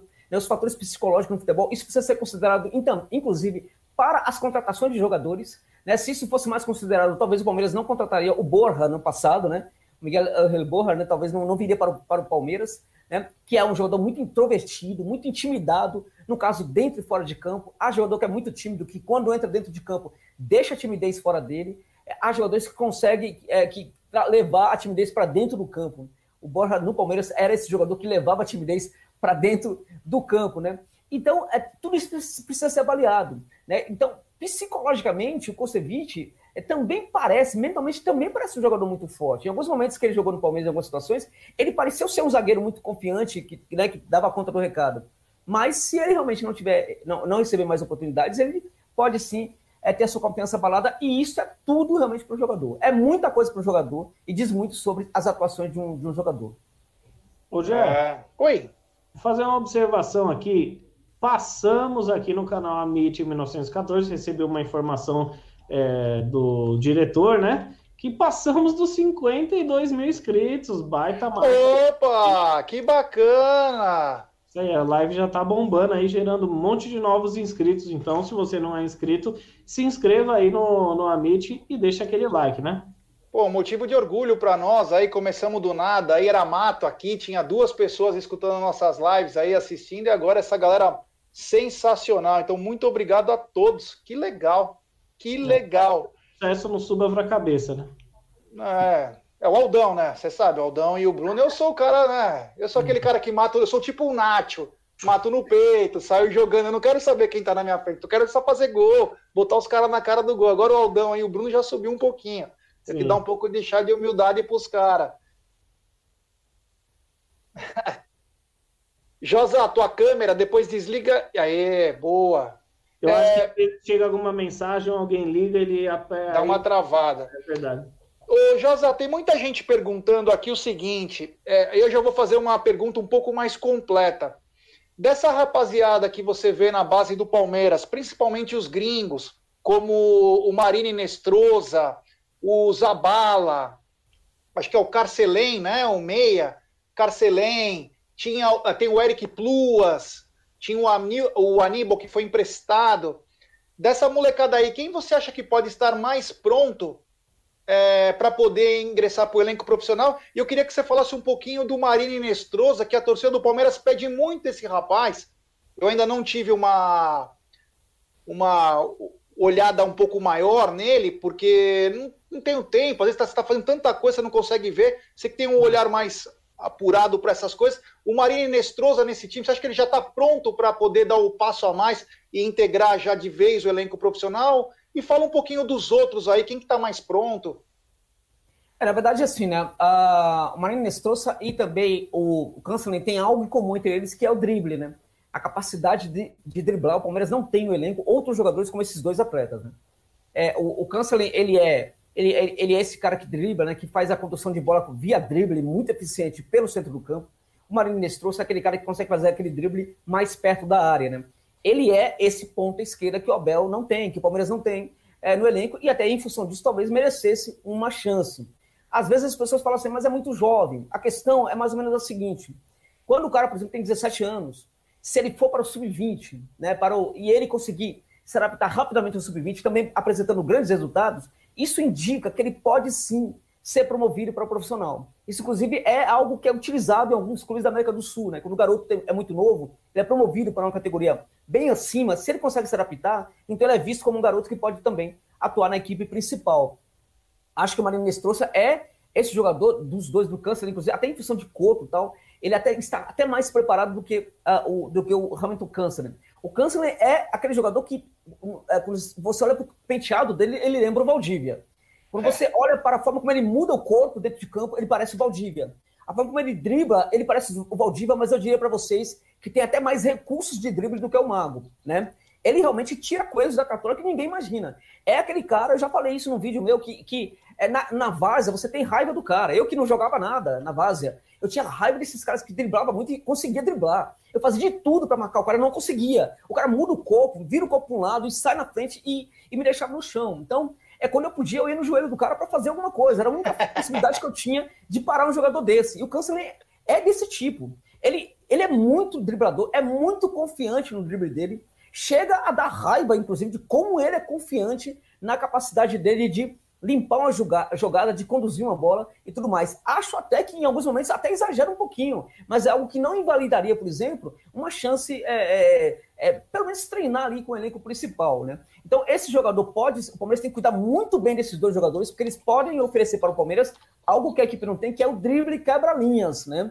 Sobretudo o Inestrosa, que consegue fazer isso muito bem ali perto da área. O Inestrosa, para mim, hoje está muito mais pronto para receber uma chance do que é, o câncer, né? até por causa de, de, tamanho, de idade, também como se comporta dentro de campo. Acho que ele consegue é, é, é, voltar um pouco mais, recompor um pouco mais do que o câncer, né? Então, acho que ele está um pouco mais preparado. Ele realmente é também muito assim diferenciado nessa questão do drible. Os dois são, né? Agora, o Nestrosa é aquele cara que, quando está diante da área, ele não pensa duas vezes. Ele dribla o zagueiro e vai, e vai para. vai tentar arrematar mesmo. Ele tenta passar pelo zagueiro com toda a coragem do mundo. O treinador pode falar para ele: olha, não faça isso que ele vai fazer. Parece que está na, um DNA do cara mesmo. Então é um jogador bem diferente aí, que o Palmeiras tem que tomar muito cuidado com esses dois. O Léo Sapala é outro que surpreende, por quê? Porque ele é boliviano, ele vem do mercado futebolístico, né? Que é um mercado é menos, uh, digamos assim, é secundário. Importante. Secundário, né? E isso também, é quando um jogador desse vem para um clube do Brasil, ele traz isso com ele. Olha, eu, eu, eu, estou saindo da minha Bolívia para ir para um clube grande do Brasil. Quando ele chega nesse clube grande do Brasil, ele percebe que ele chega numa canteira, numa categoria de base estruturada, que tem muitos bons outros jogadores. Tem, por exemplo, o Renan, a gente está falando do Renan aqui, tem o Henry, tem outros jogadores ali interessantes ali para zaga. Então, ele tem de tudo para ficar intimidado. Tudo. E ele não se intimida. Não se intimida em nenhum momento. É um jogador também muito corajoso. É, já é jogador da, da seleção principal da Bolívia, com 17 anos né? Então, é, é, é, é, também é muito interessante. Dos outros jogadores, acho que o Plus é esse, esse cara que pode atuar pelo lado do campo, pelo centro do campo e também pelo lado esquerdo, pelo lado direito. Ele tem um jogo muito amplo também, né? Ele tem um pouco dessa questão do passe junto com condução, né? Mas, na minha opinião, o Kansley e também o Inestrosa estão à frente do Eric Plus nesse momento. Sobretudo o Inestrosa. É, o... Antes de passar a bola para o Fabinho. Oi. Uh, não, do Alanzinho eu não fiz. O Alanzinho é outro jogador interessante, né? Outro, é, agora, parece que ele tá lesionado agora, né? Parece que ele tem. É, é tá lesionado. O Alanzinho é, é, é, outro jogador notável. Aí a gente tá falando. É, bom, a, é muito jogador bom. Não é uma questão assim. A, a, ah, mas é. É, ah, a gente tá falando, tá, porque deu certo subir um jogador. Não, gente, é só olhar. É muito jogador habilidoso. Pode ser que nem todos realmente consigam ser grandes jogadores quando subir para o elenco principal. Mas o Palmeiras tem hoje uma, uma categoria de base aí que é realmente uma. Um, é um. Enfim, é, tem muita gente boa ali. O Palmeiras pode ganhar, inclusive, muito dinheiro futuramente com algum desses garotos, porque realmente tem muita gente boa. Então, para cada posição, a gente tem muito jogador bom, exceto ali para o setor esquerdo mesmo. Precisa trabalhar um pouquinho é, esse problema de não ter muito jogador para lateral esquerda. Geralmente o Palmeiras joga com jogadores que se adaptam a essa função que não tem lateral esquerdo. Né? O Palmeiras também tem muito centroavante ali no, no, no sub-17, sub-20, né? muito centroavante e que às vezes precisa também cair pelo lado do campo, virar segundo atacante. Então é uma questão também que precisa ser pensada. Né? Nem tudo é perfeito. Eu sempre digo, a canteira do Palmeiras hoje é uma excelência no futebol brasileiro, mas é necessário pensar o seguinte: nenhum, nem toda a excelência é, ela precisa continuar a ser excelente. É, não tem limite, a excelência não tem limite. E é necessário continuar investindo cada vez mais para arredondar muito mais essa canteira, para calibrar cada vez mais esse trabalho e ele ficar cada vez melhor, porque ainda pode melhorar, apesar de já, de já estar muito boa, né? E aí, Fabinho? Ah, isso aí, eu queria falar com o Jos aqui, mas. Fabinho, sobre... só, Fabinho, só se me permite. Claro, vontade. Desculpa aí. Uh, eu acho assim que tem, tem dois caras ali, só para falar, falar mais aqui dos jogadores brasileiros, que é o Pedro Lima, né? Que é esse, esse 10 clássico, né? A gente tá falando desses jogadores que jogam de, de terno, né? O Pedro Lima é um jogador realmente impressionante, gente. E é o, é o, é o camisa, camisa 10, né? Um jogador de centro de campo ali. E, é, e, pelo lado um pouco. Ah, tem também o Ramon César, que é o volante dessa linha, de, dessa fábrica de Patrick de Paula, de Danilo e tal, que é o Ramon César, né? Que é, também tem lançamentos muito bons, passes médios e longos muito bons também. Jogador que gosta de cair pelo setor direito ali também, quando faz isso, é, não é, se preocupa muito e caminhar muito com a bola, porque ele sabe, é, cons ele consegue lançar muito bem é, de qualquer setor para, para, para dentro da área e com certa lançamentos certeiros. Esse jogador é, também é muito interessante. Fabinho, Mas, né? Isso, exatamente. Agora tem o, o Giovanni Henrique, né, gente? Que é esse cara pelo lado direito aí, que também sabe jogar com o pé trocado, né? Sabe jogar do outro lado também. Giovanni Henrique e Pedro Lima, desses jogadores aí. Uh, é que são muito jovens, né? Mas esses jogadores brasileiros aí são daqueles que também me encantam demais, são também muito acima da média. Fala aí, Fabinho. Bom, falar aí que chegamos aos mil likes, o Gé não vai mais ser demitido, né, Gé? Ufa, graças a Deus. ah, legal. Bom, saindo um pouquinho desse lance de futebol sul-americano, jogadores aí, é, queria falar um pouquinho sobre esse trio aí de, de times que estão com um elenco bem fortes, né? Palmeiras, Flamengo e Atlético Mineiro. Eu fiz mais ou menos ali um, um rascunho dos 11 melhores de cada time, não de cada time, juntando os dois elencos.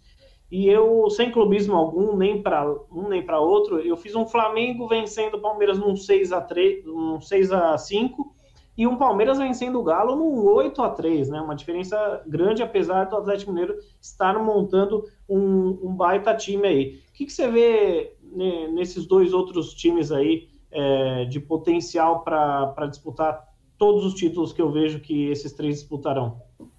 Bom, é, existe uma questão sobre o Palmeiras interessante que é o seguinte: existe um trabalho na base uh, que, assim, é, as categorias todas elas jogam de, de, da mesma forma, né? Isso facilita muito a adaptação do jogador. Isso é muito importante para a adaptação do jogador. Ele sair, por exemplo, de um subtal e ir para um outro que joga do mesmo jeito. Isso facilita demais a adaptação, né? Assim como também algo que o Palmeiras parece que já está fazendo, que é, é colocar alguns garotos é, de uma certa categoria para treinar com os outros. Isso é muito importante. O River faz isso. O River copiou isso do Lanús, inclusive, que foi a primeira equipe na Argentina que fez isso, né? Pega cinco jogadores do sub-17, coloca para treinar com o sub-20, depois troca esses jogadores depois de um mês, dois meses, é pra, por mais cinco, e, os, e a equipe principal também faz a mesma coisa, né? O Palmeiras precisa é, num certo momento, fazer um ajuste aí entre esse tipo de coisa. Ou, ou porque, claro, né, o, o, modelo, quando o Palmeiras, esse jogador chega no elenco principal, se essa equipe estiver com um nível de ajustes muito profundo, é, isso vai facilitar também a adaptação do jogador, independente dele jogar num modelo diferente na base. Mas se fosse possível ser o mesmo, seria ainda melhor, né? Agora, uh, quanto à questão, é, nesse sentido, a gente pensa o Galo. O Galo é um clube, por exemplo, que teve é, várias contratações, né? pensando numa forma de se jogar, jogadores com muito mais a ver, ofensiva. É, alguns jogadores que estavam lá na equipe, né, estavam justamente fazendo esse tipo de jogo muito ofensivo, tramando quase o tempo inteiro ali no entorno da área dos seus adversários. jogadores que é, é, muitas vezes é, pensavam o jogo apenas como atacar, atacar, atacar, fazer gols, construir, fazer gols, né? E, inclusive é, é, com algumas, é, algumas dificuldades defensivas de recomposição, mas isso aí fica por conta da, dos desajustes do modelo do São Paulo. Mas enfim, aí o Palmeiras traz o Cuca, né? Que o Cuca é, é totalmente diferente disso, completamente diferente. E aí, se, se, se, o Galo tivesse contratado um técnico parecido com o Sampaoli, é, seria meio caminho andado, mas ele traz um técnico que precisa fazer é, mudar tudo, né? E aí mudar tudo, nessa mudança tudo, o, Galo precisa construir uma equipe. Isso pode demandar um certo tempo, pode demandar várias adaptações de um, adaptação de um ou outro jogador, né? A gente já tem ali uma questão no Galo que a torcida reclama, que é a presença do Alan, que é um volante, dos volantes do Galo, é a que a torcida menos gosta, né? Mas o Cuca jamais deixa de jogar com o Alan, porque ele é um cara muito defensivo, né? É, não defende muito, mas é um cara que tem características defensivas. Então a gente tem ali, por exemplo, vários outros volantes, como uh, uh, o Zaratio, tem uh, o Jair, belíssimo volante, o Alan Franco. Esses caras irão para o banco, né? É, vão para o banco por quê? Porque o Alan é o cara que o Cuca gosta, que é um cara defensivo. Além disso, o Cuca pede né, para, o, a, para a diretoria a contratação do Tietchan, uma coisa inexplicável. O Tietchan, o Tietchan, é, o São Paulo tinha um problema, né? Tem alguns problemas. Um deles era o Tietchan. A torcida não sabia o que fazer com o Tietchan. É, é eu, eu diria para vocês que o Diniz também não sabia o que fazer. E eu diria para você que mesmo o Crespo hoje também não sabe muito o que fazer com o Tietchan. Então, existia um problema no Tietchan. O que a gente faz com esse jogador? O Galo resolveu, resolveu o problema para o São Paulo. Foi lá e buscou o Tietchan, porque o Cuca pediu. Né? Porque o Cuca tem a memória do Tietchan quando ele jogou no Palmeiras. Quando saiu do Palmeiras, o Tietchan jamais conseguiu jogar o que ele jogou no Palmeiras. Né? Então, é, é, é muito provável que esse meio-campo seja Tietchan e Alain, né? porque são dois homens de confiança do Cuca. E nesse sentido, muita gente que foi contratada, né? inclusive o sul-americano, deverá ir para o banco no Galo. Isso tudo gera um Galo aí que pode ser bem complicado, aí pode demorar muito para se adaptar, para gerar, para ter uma equipe interessante, apesar de um jogador que está fazendo diferença já, que é o Nath Fernandes, né? que o que o Nacho Fernandes está fazendo hoje na equipe, o Cuca não está conseguindo fazer como técnico, que é gerar uma equipe. Né? o Nacho, dentro de campo, realmente é uma história de adaptação. Quando o Fabinho fala que ele não é contrário, por exemplo, à contratação de jogadores com certa idade, concordo com ele. O Nacho é um exemplo disso, né? O que o Nacho está fazendo hoje em campo é, inclusive, é algo notável. Os jogadores estão é, é, é, percorrendo os espaços do campo que ele, que ele percorre também, é, então aprendendo a jogar. Ele sabe recompor, ele sabe se apresentar na frente, ele sabe jogar como atacante, sabe jogar como maestro. Defensor. É impressionante. E a adaptação dele é muito rápida, né? Então, é, é, assistência, bola na trave, é pênalti que ele sofreu, três gols em três jogos. Realmente é muito, tá muito, muito. Então, esse jogador ajuda a encorpar e armar essa equipe do, do Galo. Porque o Cuca, nesse momento, tá com dificuldade para fazer isso. E acho que até por causa disso, esse Galo vai demorar um pouco mais, Fabinho, para ter essa cara de equipe protagonista. O Flamengo tem um elenco muito bom, individualmente é um elenco muito interessante, na minha opinião, ainda é o melhor do Brasil, né? Agora, tem, na minha opinião, um técnico que tem tido algumas decisões estranhas. Tem essa conversa dos dois centroavantes que não podem jogar juntos. É um técnico que a torcida não confia, a maior parte da torcida do Flamengo não confia no Ceni. É, e ele tem um problema que é, às vezes, não fazer as alterações importantes que a equipe precisa porque ele gosta realmente de bancar os medalhões. Então, por exemplo, a equipe precisa muito que o Everton Ribeiro vá para o banco de reservas. E ele não vai tirar o Everton Ribeiro. Então, este é um problema do Flamengo, na minha opinião, hoje, que inclusive o Palmeiras pode, inclusive, explorar mais. Porque o Everton Ribeiro, por, por aquele setor, é Everton Ribeiro ali na frente, que não volta, não marca, não constrói, não faz nada. E o, é, o, o, o Isla, né, que está o tempo inteiro jogando como atacante, e o modelo não está dando conta de proteger o setor do Isla, né? E aí, aquele setor, meu amigo, é um setor para o Palmeiras explorar. Quando eu falo do encaixe de jogo, eu estou pensando, inclusive, nessas falhas pelo setor direito do Flamengo. Então, nesse sentido, o Flamengo está um pouco melhor do ponto de vista individual dos jogadores, né? Em relação ao Palmeiras. Acho que o Palmeiras está um pouco sim à frente do, do, do Galo nesse momento. Agora, enquanto equipe, neste momento, o Galo está atrás de Flamengo e de Palmeiras. Ô, Josa, o Fabinho falou bem sobre esse trio aí que parece que pode despontar. Claro, futebol não é uma ciência exata. E já jogando para se tiver jogo domingo, eu vejo que o Palmeiras pode explorar, como você disse, o lado do Isla, com o Wesley. E aí eu queria te perguntar uma coisa. É, nessas escolhas do Rogério Ceni, uma delas me chama a atenção, que é Rodrigo Caio e Arão na zaga. Você acha que o Palmeiras também deveria explorar isso? O que, que você acha que o, o Palmeiras poderia fazer? Porque sem o Luiz Adriano, se tivesse o Luiz Adriano, acho que seria melhor o Luiz Adriano pode fazer o pivô, ele pode preparar, ele pode segurar. Sem o Luiz Adriano, o, o, os zagueiros não precisam ficar tão preocupados porque não tem um cara alto lá, né?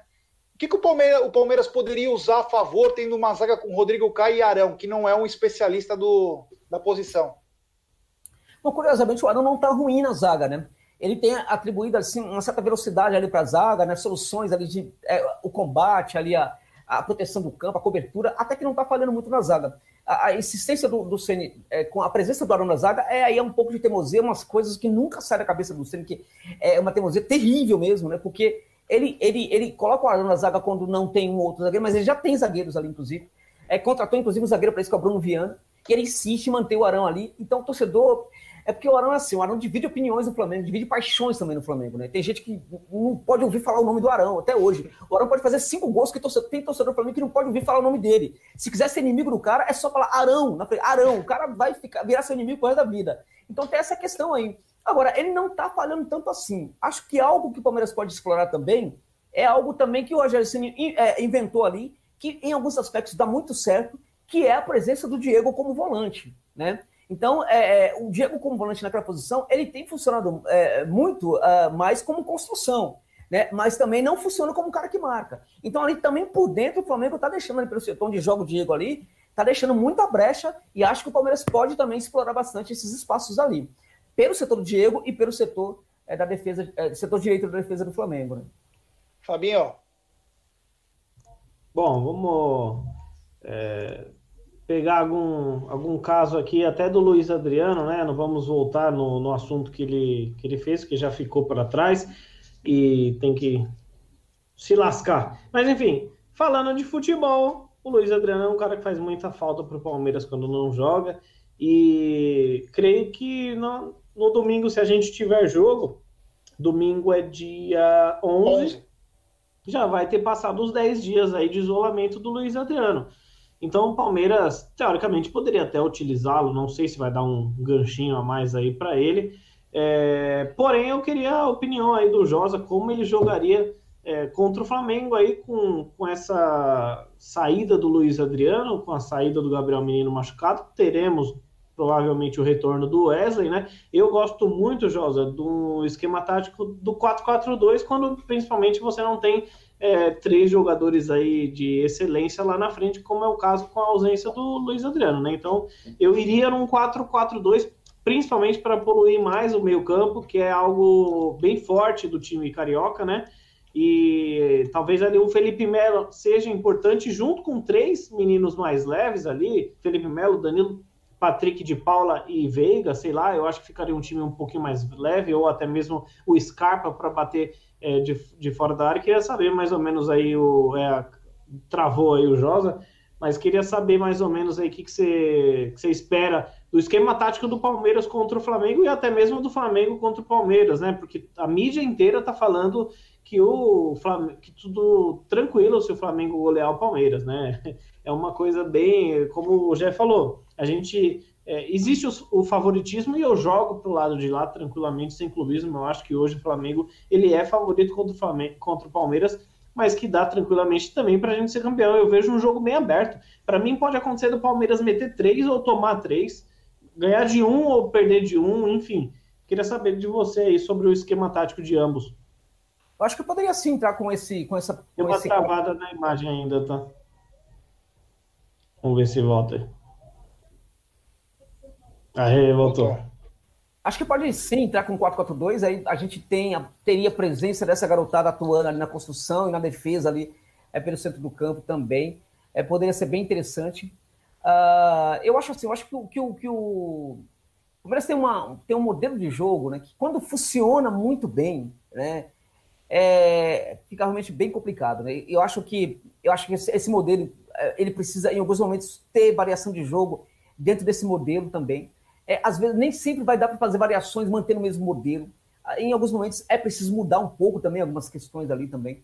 Mas é, eu acho que nesses momentos decisivos, é muito importante que o técnico aposte naquilo que ele tem, que, ele, que sempre deu certo, aquilo que mais deu certo, né? Que é o, o esse, essa forma de jogar com, com, com, com homens abertos, né? A questão que, que, que, se coloca como problema é a ausência do Luiz Adriano, né? Porque aí você precisaria colocar o Rony né, como centroavante, né? E você te, perderia um, um, jogador muito veloz pelo lado do campo também. Então aí fica complicado. Nesse sentido, por não ter o, o, Luiz, o, o, Luiz Adriano, talvez o 4-4-2 fosse mais interessante sim, né? É, e acho que, de qualquer forma, mesmo com 4-4-2 ou com, com, com, linha de 3 ali na frente, né? O, o, o, Palmeiras tem condição sim de fazer uma, um encaixe nesse jogo do Flamengo, né? É, acho que o Abel deve apostar, o Wesley deve entrar, precisa entrar para esse jogo. Né? Acho que se não tiver nos melhor, no melhor da sua condição física, mas se tiver ali com alguma coisa dessa condição, ele deve ir para o jogo. O Felipe Melo, por exemplo, não estava na sua, no melhor da sua condição e foi para o jogo com a defesa. Então, se o Wesley não tiver 100%, ele também, na minha opinião, por ser um jogador muito importante, ele precisa ir para o jogo contra o Flamengo. É o cara para jogar ali no costado do, do, do Isla, né? Acho que o Flamengo tem falhado demais na proteção desse lado direito. Muito. E acho que o jogo precisa ser muito por ali. Então, o que, o que eu acho é o seguinte: na medida do possível, mesmo que for com 4-4-2, quando preciso for, fazer um desenho diferente ali dentro de campo e para aplicar ao máximo possível o seu modelo de jogo que sempre deu certo.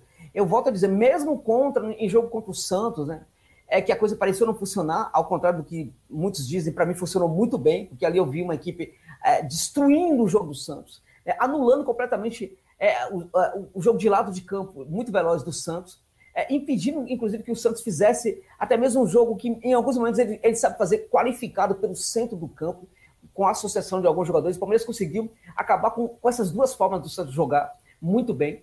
Inclusive, o Abel Ferreira foi muito bem durante o jogo, inclusive, ele conseguiu fazer um, é, alterações ali, táticas durante o próprio jogo e conseguiu fazer. É, contra o Grêmio, inclusive, isso aconteceu também, principalmente contra o Grêmio até.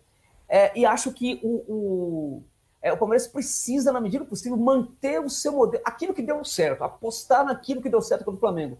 Por quê? Porque o Flamengo é uma equipe que ainda está se ajustando, na minha opinião. Tem muita coisa ali que está tá precisando de ajuste. O Flamengo termina a temporada, a despeito de ter conquistado o título, termina a temporada com, com a necessidade de alguns ajustes ali, defensivos, ofensivos e tudo mais.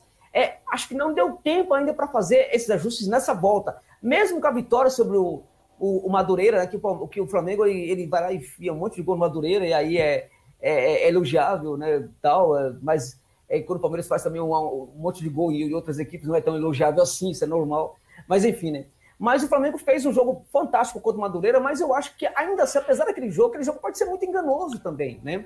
Eu acho que esse Flamengo pode ter contra o Palmeiras uma dificuldade muito maior do que as pessoas pensam, e eu estou acreditando demais que o Palmeiras pode complicar demais esse jogo para o Flamengo, né? Então, é, é, como, na minha opinião, esses ajustes o Flamengo precisa deles ainda. E o Palmeiras, enquanto modelo, tem um modelo muito mais ajustado. As suas peças não estão tão bem, mas o modelo é mais ajustado. Por isso que tem que apostar muito no modelo e esperar que algumas peças funcionem um pouco mais, né? Não sei se é... eu... Não, tá certo. Oh, temos um super chat e, oh, Fabinho, aconteceu um, algo estranho. Você sabia que nós perdemos mais de 60 e poucos likes? Pois é, caiu mais de 100, na verdade, porque já estava quase em 1.100 e foi é, que estranho, né? Estranho, é o YouTube doido aí, então pede, pede like, Rogério. Ó, rapaziada, vamos deixar o like aí. Temos quase 1.200 pessoas com 940 likes. Eu vou ser demitido, rapaziada. Eu não posso perder meu emprego. Eu ganho muito bem. Não posso perder esse trampo, pelo amor de Deus. E temos super chat do Emerson Pontes. Grande Emerson. O Abel poderia vir com um 3-5-2, dois alas. Vinha e Breno Lopes, Wesley e Rony na frente. E aí, Josá? Eu não consigo ver esse time assim, nesse, nesse molde aí não sei. Você consegue ver esse time nessa, nesse formato? Você pode repetir aí né, os nomes, né? Que seria. É, ele disse o seguinte: o Palmeiras vir num 3-5-2 com dois alas, sendo um dos alas o Vinha, o outro Breno Lopes, e na frente apenas o Wesley e Rony. Olha, poderia ser interessante, viu? Poderia ser interessante sim, porque você teria ali uma. uma, uma dois alas bem, bem, bem, um, um ala que é o, o, cara, que é o Matias Vinha, e um, e um, e um cara que está crescendo no Palmeiras, que acho que poderia nessa função aí ser bem interessante também, né? É, que é o Breno Lopes, né? Agora, a questão é que a gente muda muito, né? E aí, nesse mudar muito, é isso é que eu não curto, né? Acho que nessa hora de decisão não é um momento para muita experimentação, assim, sabe? Acho que é um momento para. Não é manter o. É, assim, a ponto de levar o, o é, Zé Rafael, o Felipe Melo, sabe? Os jogadores mais famosão, famosão assim para campo. Não. É, acho que nesse momento pode mudar assim, colocando aí, eu, não mudar, mas dar um pouco mais de, de, de, de, de, de enfim, de prestígio para a garotada da, da, base. Os meninos precisam jogar um pouco mais. Mas eu acho que aí muda muito o modelo, né? E acho que o mais tradicional, aquilo que está dando mais certo nesse momento, eu acho que é o mais importante. É, isso aí. Ô, Josa, deixa eu fazer uma pergunta de cunho pessoal. É, aonde que você mora hoje? Eu moro em São Paulo, né? Eu moro na zona sul de São Paulo, ah. na, aqui numa região que tem muitas árvores, perto da represa do Guarapiranga, né? Inclusive cai muita energia aqui, tem muita árvore e tal, enfim, nessa região aqui. Entendi. Não, eu queria te perguntar o seguinte: é, eu, não, eu não pude, eu estava trabalhando no dia que você fez a live com o Brunão e com o Aldão, com o Bruno Massa tal. E eu queria te perguntar o seguinte: aparecem muitos convites para você para fazer consultoria aos times. Você, é, você estaria disposto a poder fazer uma consultoria, uma parte de scout, enfim. Você está aberto a isso também ou você fica só na parte do jornalismo mesmo? Não, não, faço sim. Na, né? na verdade, eu tenho uma, um sócio italiano, né, um amigo italiano que, que é o cara que faz o trabalho para a Atalanta aqui na, na, América do Sul, na verdade, né? É de certa forma, mesmo ser, sendo o cara que trabalha com a América, América do Sul propriamente, também foi, foi um dos caras que conseguiu montar essa Atalanta, né? Mesmo com algumas sugestões sobre jogadores europeus. E a gente trabalha junto, inclusive, tem essa questão aí com a Atalanta também. Uh, tem a. A gente também se associa. Nós nos, nos, associamos, inclusive, para num projeto que teve um clube que nos chamou, me chamou. Eu levei meu amigo italiano para fazer esse trabalho. Uh, acabou não, não, dando certo. Era para eu entrar num clube aqui de futebol no Brasil e fazer um trabalho de mudança da canteira, de contratação, enfim. Mas os caras não tiveram. É, é, não quiseram, não aceitaram muita novidade, acharam que seria muita muita coisa, né? Ficaram com medo, né? É, desculpa, ter borrar a calça, né? Quando eu comecei a falar, por exemplo, de como eu gostaria que fosse a canteira, falei de alguns exemplos de, é, de que acontece na América Latina, o que acontece com a, a, equipe lá da, da Costa Rica, o que deu certo num lugar e no outro tal. O cara não gostou muito, o cara achou que poderia ser muito, muito perigoso, não sei o quê, e não curtiu muito a ideia. E hoje, inclusive, o clube dele está numa situação meio complicada aí, porque era para recuperar o que tinha perdido, né? Era para subir, não subiu, enfim. E aí a, acabou não dando certo, mas foi quase quase deu certo. Fiquei também um ano aí fazendo uma, uma, uma, uma, uma, espécie de orientação, não propriamente de contratação, mas evitando contratação por parte de um clube aqui de futebol no Brasil, que todo mundo, todo empresário chegava. Esse clube estava em geral, então chegava o empresário, todo dia chegava um, dois, três, quatro, cinco empresários oferecendo jogadores para esse clube. Então eles mandavam o jogador para eu analisar. E eu e eu falava, ó, esse não. Tinha jogador que já estava praticamente contratado, falou, não, não compra esse cara. Teve um cara lá que era, ia custar quase 9 milhões para esse clube. E aí eu falei, ó, esse cara aqui não tem condição. Não, mas o, o, o esse, quem revelou, quem conhece esse garoto aqui, quem conheceu, quem revelou esse garoto aqui, é, é, é, foi o cara que revelou, que, que, fez o mundo conhecer o Soares, né? Fez o mundo conhecer, por exemplo, o Godinho. Então é, é, é uma receita de sucesso. sucesso. falei, não faça isso. Não faz. E estava praticamente assinado o negócio lá e reverteu por causa disso. Hoje o jogador está na reserva de uma, uma equipe da terceira divisão do futebol do Uruguai. Né? Meu Deus. Então eu salvei de muita coisa tal, já fiz, é, foi quase um ano esse processo. Já prestei consultoria aqui no Brasil, fora do Brasil, Ginásio La Plata. Aqui no Brasil, fora do Brasil posso falar, Ginásio La Plata, já fiz esse trabalho. Já fiz trabalho com dois clubes também do Chile, mas lá fora menos. Aqui no Brasil para alguns clubes sim, não muito, mas poderia sim prestar esse serviço e seria uma honra trabalhar no clube, por exemplo, por exemplo, como, como o Palmeiras, seria uma grande honra, né? Qualquer grande clube de futebol brasileiro seria uma grande honra. E no Palmeiras, certamente, também seria uma grande honra, né? Olha, você sabe que aqui no nosso canal, muitos conselheiros, diretores acompanham nossas lives e eu vou falar do fundo do meu coração. Não sou um cara de ficar fazendo é, é, moral para as pessoas, assim, de que não, tenham merecimento, mas o Josa além de ser uma enciclopédia, ele sabe do que está falando. Esse é um cara importante para você ter num clube. É um cara que é, como ele disse, até como conselheiro. Ele nem precisa até indicar. Se vier um nome, ele, ele sabe, ele já vai falar: ó, não, vamos pensar nesse.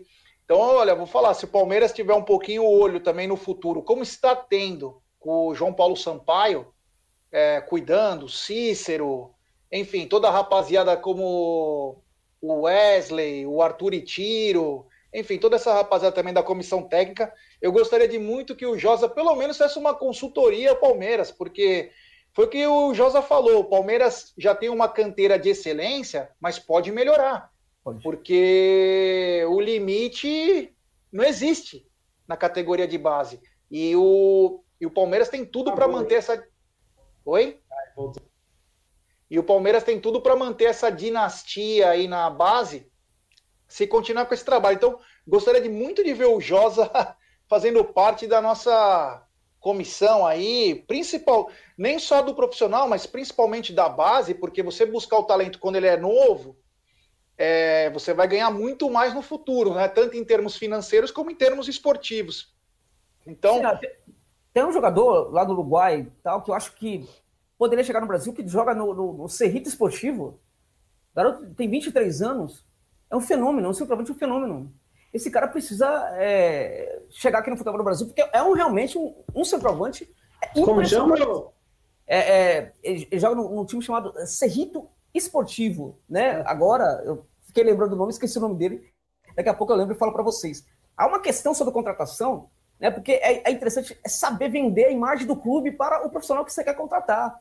Isso implica muito, inclusive, na, na configuração da proposta. A proposta, você tem um jogador que tem um valor de 3,2 milhões de dólares, a forma como você configura a proposta, inclusive aí, apresentando essa proposta para os interessados, você pode reduzir para 2,8, 2,7. Eu sei disso porque eu já participei de uma configuração de uma proposta parecida. Teve, inclusive, aqui no Brasil, uma situação de um clube que precisava contratar um jogador, estava tentando contratá-lo junto ao Deportivo Cali, né? É, ficou o tempo inteiro enrolando, que queria contratar, queria por empréstimo. E aí os caras não sabiam que o Deportivo Cali é um clube que precisa vender pelo menos um jogador por ano para dar uma satisfação para os seus sócios, porque eles investem muito na canteira. Então, estava é, no final do ano, eles precisavam vender o jogador. Não importava como vendia, só precisava vender. Podia ser 10 vezes, mas precisava vender. E não ia para frente, porque o clube só queria contratar por empréstimo. Aí eu, alguém me chamou, me consultou, falou: eu precisava de um volante. Você tem um, um muito bom que poderia fazer diferença? Falou, tem um aí que tem um clube brasileiro querendo contratar, não consegue contratar, por empréstimo, inclusive.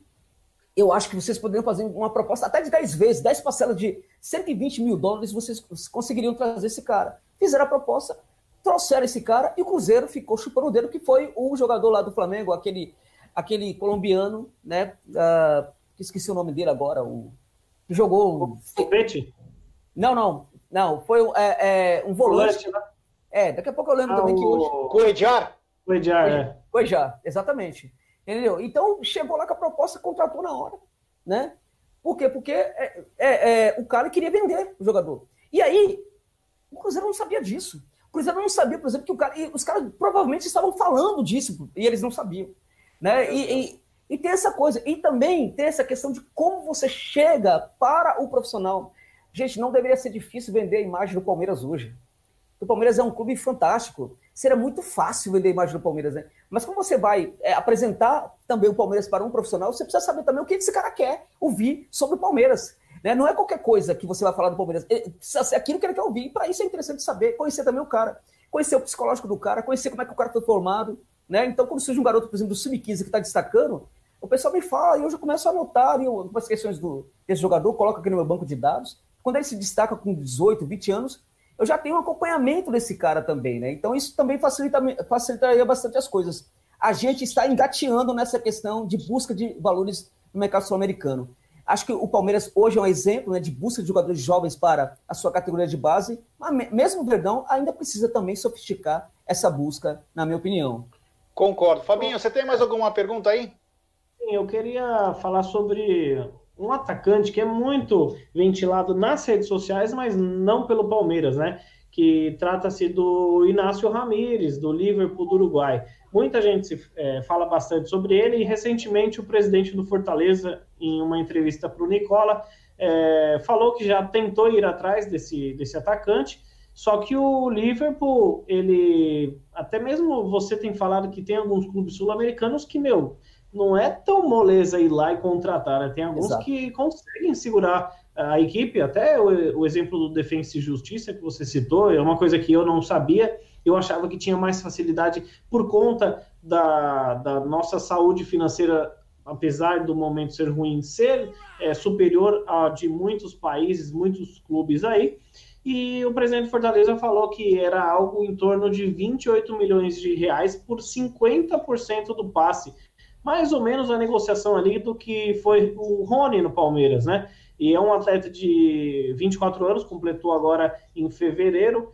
E, sei lá, você arriscaria uma contratação dele? Porque nós estamos falando de quase 60 milhões de reais, se a gente observar 100% do passe, né? Sim, ó, antes de mais nada, eu gostaria de pedir desculpas que eu estou me estendendo demais na resposta, e aí acho que estou... Né, mas, Sem problema.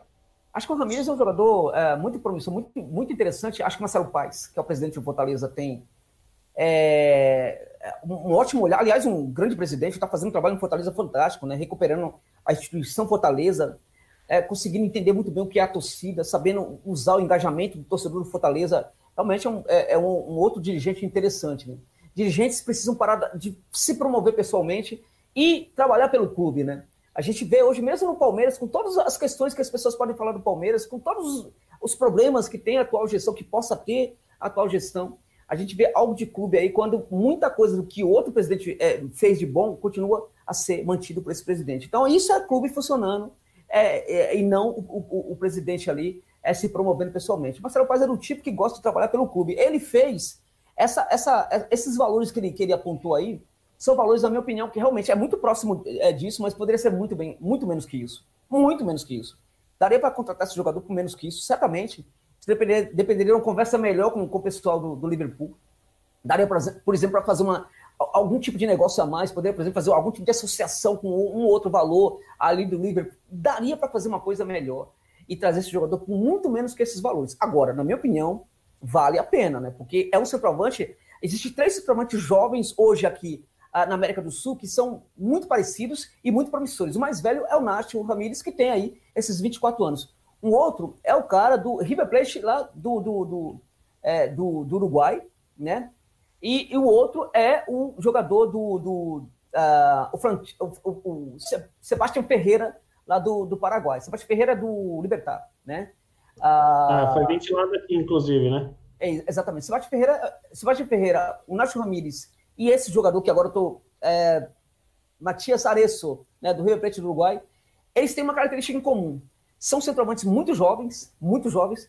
O Aresso tem 18 anos, é o mais jovem de todos eles, mas eles parecem aquele centroavante antigo no sentido de provocar o zagueiro.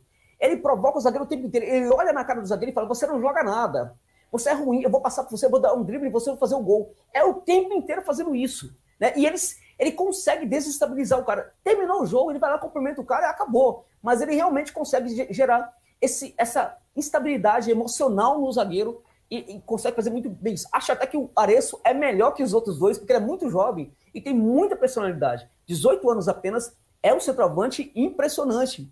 Acho até que, até para ser mais jovem, valeria muito mais a pena buscar esse jogador do que o Nacho Ramírez. Agora, o Nacho também é um grande centroavante.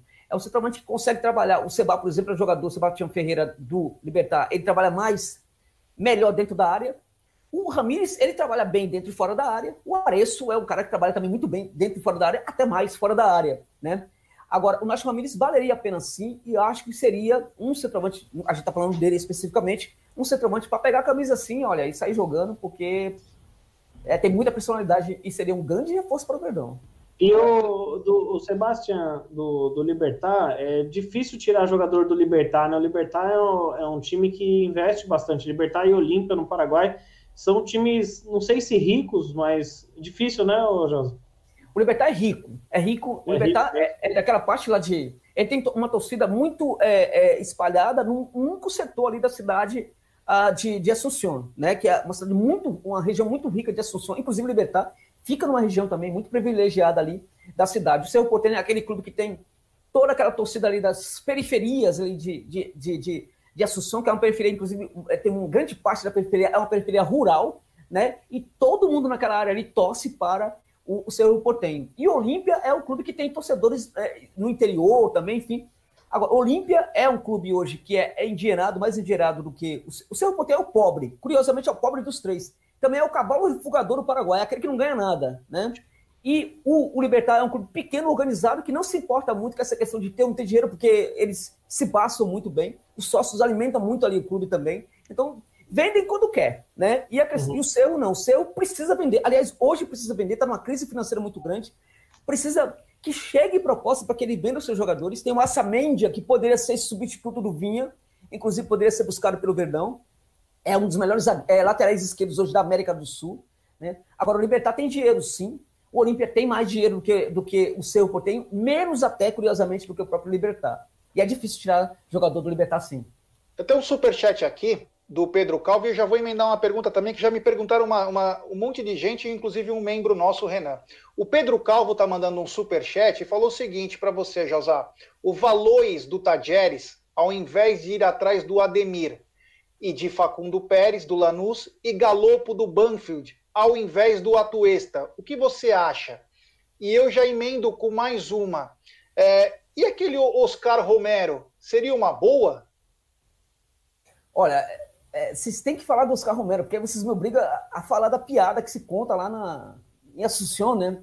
É, eu não sei se tem aqui membros aqui do, do, do, a, a, do, do, do, canal aqui, aqui é, que torcem para, para o Timão, né? Para o Corinthians, é o, o grande rival, porque aqui em São Paulo, o, o grande rival do, do, Palmeiras não é São Paulo, não é, do, é o Corinthians, né?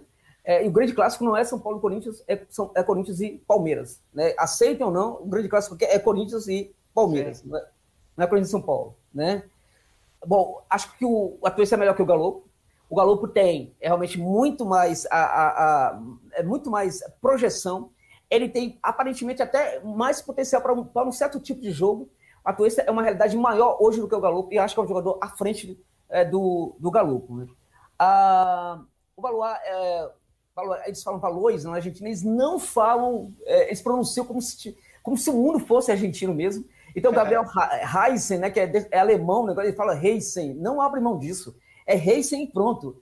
Né, e, e, e, não adianta, eles são chatos com esse tipo de coisa. Né? Então, é, Valois, eles, eles falam, Diego Valois. É um jogador muito rápido, um jogador de campo interessante, muito rápido, que consegue ser é, um bom extremo. Em alguns momentos o jogo dele abaixa, parece que ele está precisando de uma, de uma, de uma sair, né? Precisando de uma transferência, né? Há jogadores que são muito interessantes, muito promissores, o jogador Bustos, né, é, do, do Independiente, é um jogador nessa linha que parece que precisa de sair de qualquer jeito do Independiente.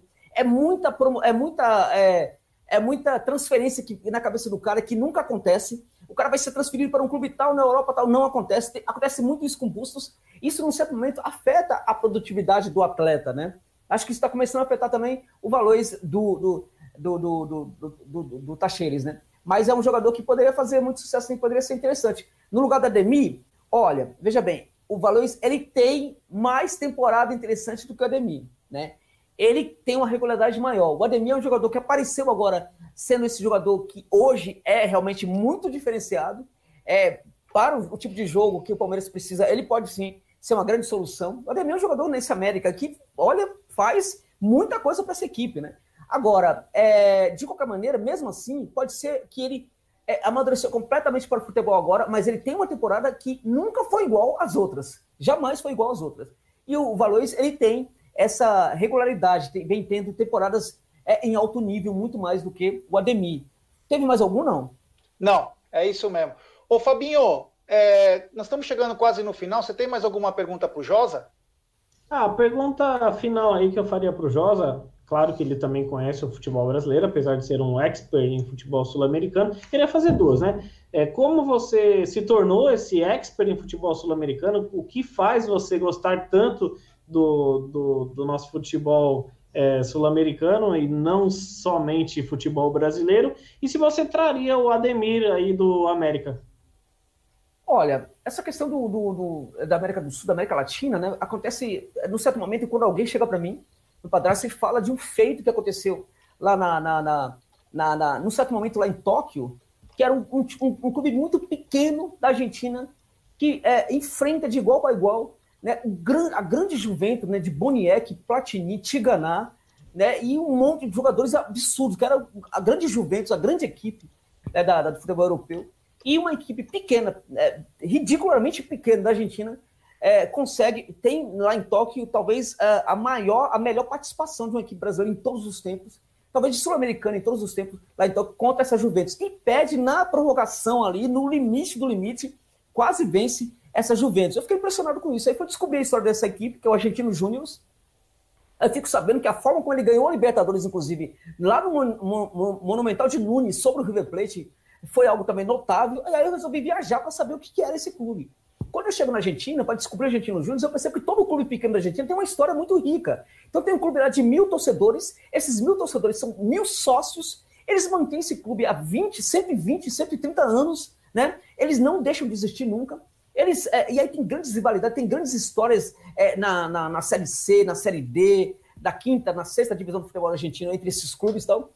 E é muito interessante esse cenário futebolístico. Na Argentina, alguns clubes que sumiram aqui no Brasil jamais sumiriam na Argentina, né? Então eu, eu, começo a me interessar muito por esse, por, esse, por esse tipo de coisa, né? Aí começa na Argentina, num certo momento eu percebo que há algumas conexões com outros é, jogadores paraguaios, alguns times na Argentina que tem nome de times paraguaios, porque tem uma galera paraguaia que torce para eles, tipo Deportivo Paraguaio lá na Argentina e assim por diante.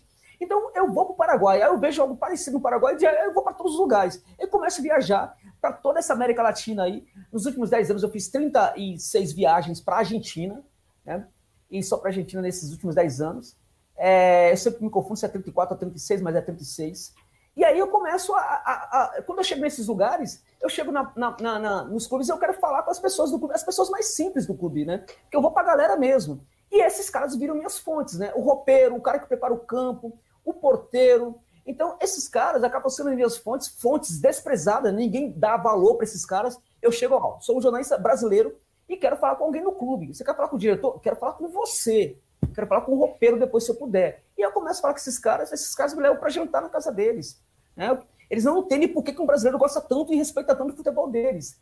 Então, esses caras que estão arrumando o campo, quando surge um jogador lá de 15 anos, 16 anos que é interessante, eles falam para mim. Às vezes, em certos clubes, eu tenho dois, três dessas pessoas que são as minhas fontes. Então, quando uma fala para mim, eu peço a confirmação com o outro antes de ver o jogador, eu recebo bastante confirmação desses caras. Então, comecei esse trabalho aí. Num certo momento, eu comecei a me interessar por, por aqueles clubes que davam certo, que não davam certo. Por que, que um clube pequeno consegue ficar grande? Por que, que um clube grande decai? Por que, que um clube se organiza e consegue. Então, comecei a estudar também esses processos. Aí, isso me fez ir para as canteiras também dos clubes, né? Eu percebi que há muito trabalho na canteira diferenciado, que faz com que alguns clubes sejam diferentes, Há também algum tipo de gestão alguns clubes que fazem que clubes cresçam também. Por exemplo, o Macará, que é um clube é, ridiculamente pequeno no cenário sul-americano, mas que foi para a Libertadores duas vezes seguidas.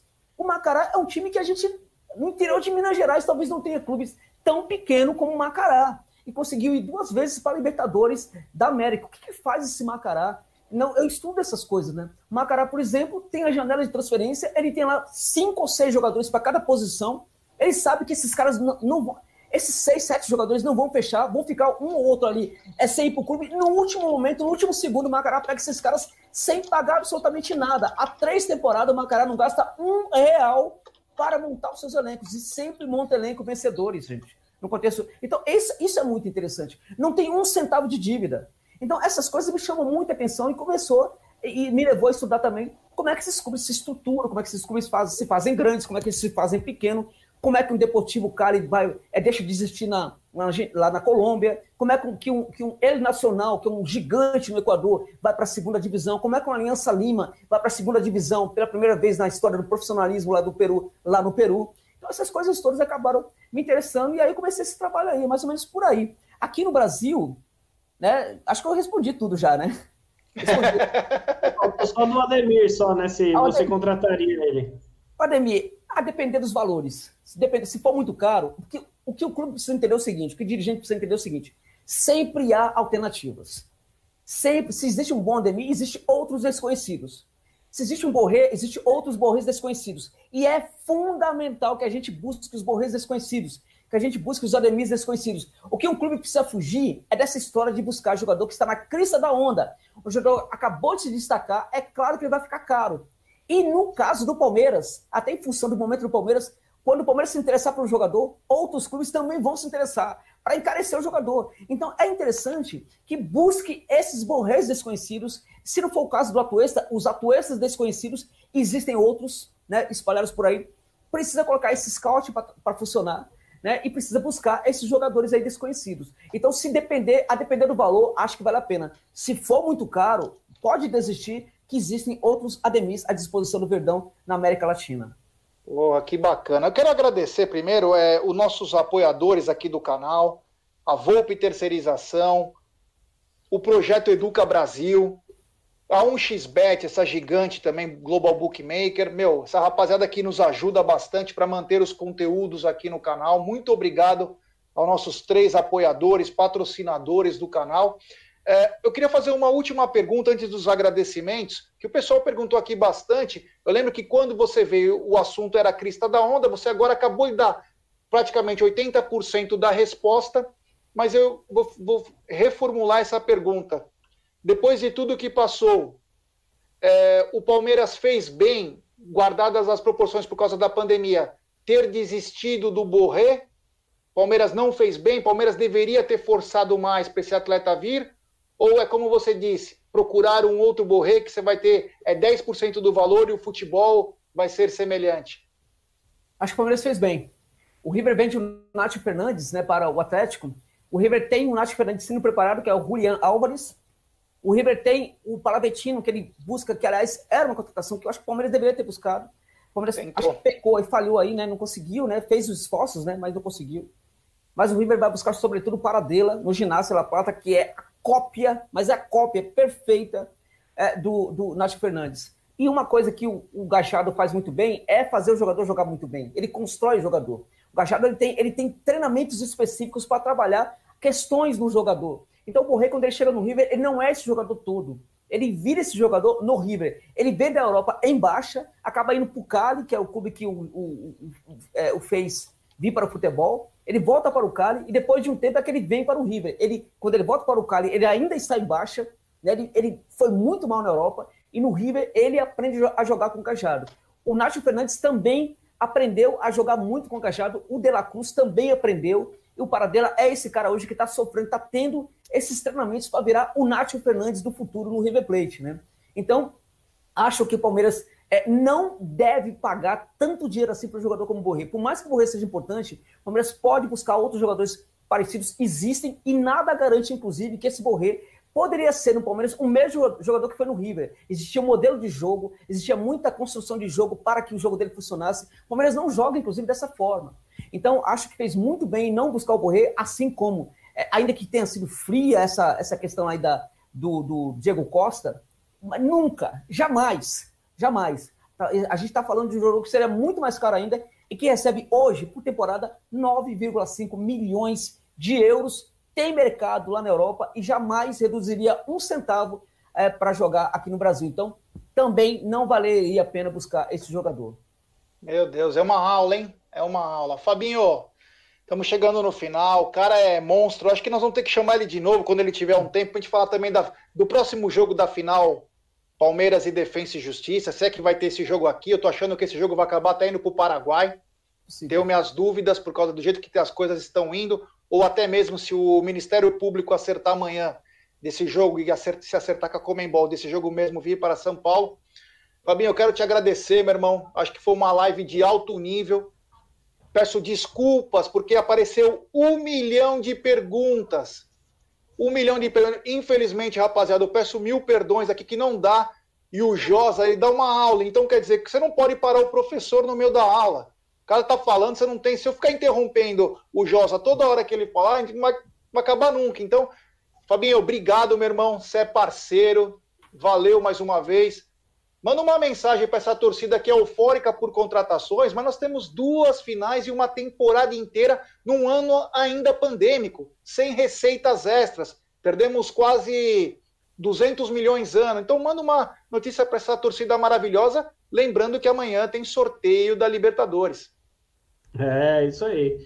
É, bom, eu estou até confiante com que o Palmeiras consiga jogar a final da Recopa, que não, olha, por que não, né? Com, essa, com esse problema do lockdown lá em Brasília, quem sabe o Palmeiras não consegue é, essa alteração junto à Comebol e o Verdão comemore, se Deus quiser, o nosso título, mais um título no Allianz Parque. Estou, falei isso na minha live ontem e não é uma informação, é apenas um, um feeling, uma opinião mesmo, quem sabe a gente não consiga, né? De resto, agradecer demais aí o Amit por novamente é, estarmos junto, convite do Amit é convite sempre. aceito sempre, parceria monstruosa, sou muito fã de vocês, e do Josa, pô, foi um prazer imenso, estava comentando aqui até mesmo no, no grupo enquanto a gente estava em live, é, enriquecimento enorme falar aí com o Josa, ter essa experiência e essa gana, porque é legal você ver que ele é apaixonado pelo futebol, a mesma coisa que a gente é, né? Então é legal que o futebol não é negócio, o futebol é paixão, então muito bacana, prazer, Josa. Espero você qualquer hora lá no, no meu canal também, aqui é Parmeira. Em breve vamos fazer uma, uma live, a gente marca um dia também, vai ser uma honra. E é isso aí. Sobre contratação, a torcida tem que ter um pouquinho mais de paciência. É o que eu falei. Eu também quero contratação pontual. Acho que tem que ter, principalmente depois das indiretinhas que o Abel é, tem tido aí, que ele parece não, não ser desse, desse nível de ficar tendo que mandar em direto, os caras ficam cutucando e ele responde, ele não forte de pergunta, então ele acaba dando uma cutucada. É, só que a gente está no meio de duas finais aí, se caso ocorra no, no, na próxima semana, depois a gente foca um pouco mais é, para falar sobre isso, cobrar isso, vamos comemorar os títulos caso venham, e também nós temos quase dois meses aí até o término da janela, um mês e alguma coisinha, a gente tem tempo. Eu estou confiante que vai vir reforços. Se não vier, aí a gente vai bater com força. Mas vindo, a gente foca um pouco mais nos títulos, que é o que importa. Pelo amor de Deus, a torcida palmeirense tem que focar um pouquinho mais no, nos campeonatos. É o que eu falei no início da live. Ontem nós ganhamos, viu? Pode parecer que não. Mas torcida palmeirense, deixa eu lembrar uma coisinha. Nós ganhamos, tá? Nós saímos da Argentina com a vitória do campeão da Sul-Americana. Então, independentemente se é um time um pouco mais fraco, nós vencemos e estamos com uma mão na taça aí. Então, vamos dar um pouco mais de força para depois cobrar alguma coisinha. Valeu, Gé, valeu Aldão na direção aí e o Josa, muito prazer, viu? Prazer também. É, é, Josa, mais uma vez, muito obrigado. Eu quero primeiro que você fale, que eu quero falar outras coisas também para você, mas é, quero te agradecer mais uma vez. Muito obrigado eu não tinha feito, a, a, infelizmente, eu não pude participar da outra live, eu estava num trabalho, mas assisti um pouco, estava resolvendo que estava na campanha minha para o Conselho do Palmeiras. Então, quero te agradecer, cara. Você não sabe o quanto você enriquece é, uma mídia alternativa. É, são nós não que nós lutamos contra a mídia tradicional, mas nós queremos fugir desse estereótipo e trazendo um cara que entende de futebol, que fala com paixão, como disse o Fabinho só nos enriquece. Essa galera aqui pirou com você falando.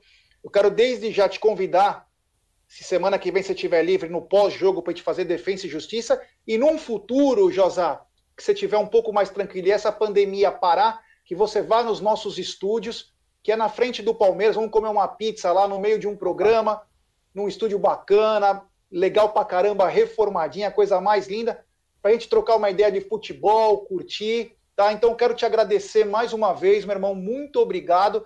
Digo mais, vou falar para todos os caras do Palmeiras que eu conheço, falar, meus amigos, nós temos um cara aqui que pode ser um diferencial para o nosso futuro. E gostaria muito que você fizesse parte da, da Sociedade Esportiva Palmeiras, porque você não precisa ser palmeirense, você tem paixão pelo futebol, você é um profissional, mas acima de tudo, você é um amante da bola. E o que a gente está precisando hoje é menos profissionais e mais amantes da bola com profissionalismo. Então, muito obrigado mais uma vez, viu, meu irmão? Eu que agradeço, foi uma honra poder conversar com o Fabinho, poder conversar contigo. De fato, você não estava na última, na outra live. Foi uma grande honra para mim. A recepção é, diz muito também sobre a postura né, e desempenho do convidado. A recepção foi, foi das melhores possíveis. Vocês fazem um trabalho fantástico. Para terminar, eu queria falar sobre essa questão, rapidamente, sobre essa questão do Abel de ele reclamar, isso é assim, acho que tem hora que o clube, quando eu falo da excelência do clube, o clube sempre tem que buscar isso. Acho que quando o Abel reclama disso, ele não reclama só porque a, a, a, alguém prometeu ou não prometeu para ele, porque ficou essa coisa de ter ou não ter reforços, mas é porque, é, assim, não chegaram para ele e falaram assim, ó, não dá para contratar. Né? A gente não vai, não vai contratar, não podemos contratar e pronto. Então, infelizmente, essa é a nossa situação e vamos seguir do jeito que está. Se fizesse isso, se tivesse essa conversa com ele ele não ficaria cobrando reforço. Provavelmente ele está fazendo por quê? Porque alguém chegou para ele e falou: ó, é, vamos ver, é possível que dê, então nisso está falhando. Né? E não pode, né, nesse momento, né, gerar esse desconforto com o técnico que, é, a despeito, inclusive, não ter ido bem no jogo contra o defesa, é um técnico importante para o Palmeiras. Né? É um profissional muito importante para essa história recente do Palmeiras e que merece não passar por esse desconforto. Né? Quanto à questão do jogo contra o Flamengo, eu diria para vocês que, para vocês, para os torcedores do Verdão que estão assistindo, que é uma decisão completamente aberta, não vejo favoritismo de ninguém. E acho que o favoritismo, eu sempre falo, é o campo que gera o favoritismo para uma equipe. E, sinceramente, eu não, não, não. Se eu fosse flamenguista, não estaria confiante, gente. Acho que está tá muito aberto, qualquer equipe pode vencer, e o Palmeiras, nesse sentido, também tem condição de vencer essa final. Acho, inclusive, que como é um jogo só, por incrível que pareça, talvez é, o, o, Palmeiras consiga aí a, a, a vencer. Se fosse dois jogos, talvez fosse até mais complicado. Acho que por um jogo só, acho que o Palmeiras tem muito mais chance do que as pessoas estão pensando. Não vai jogar, provavelmente, como jogou contra o Defensa, né? assim como não vai jogar contra o Defensa da mesma forma que jogou lá na Argentina. Verdão está num momento muito interessante.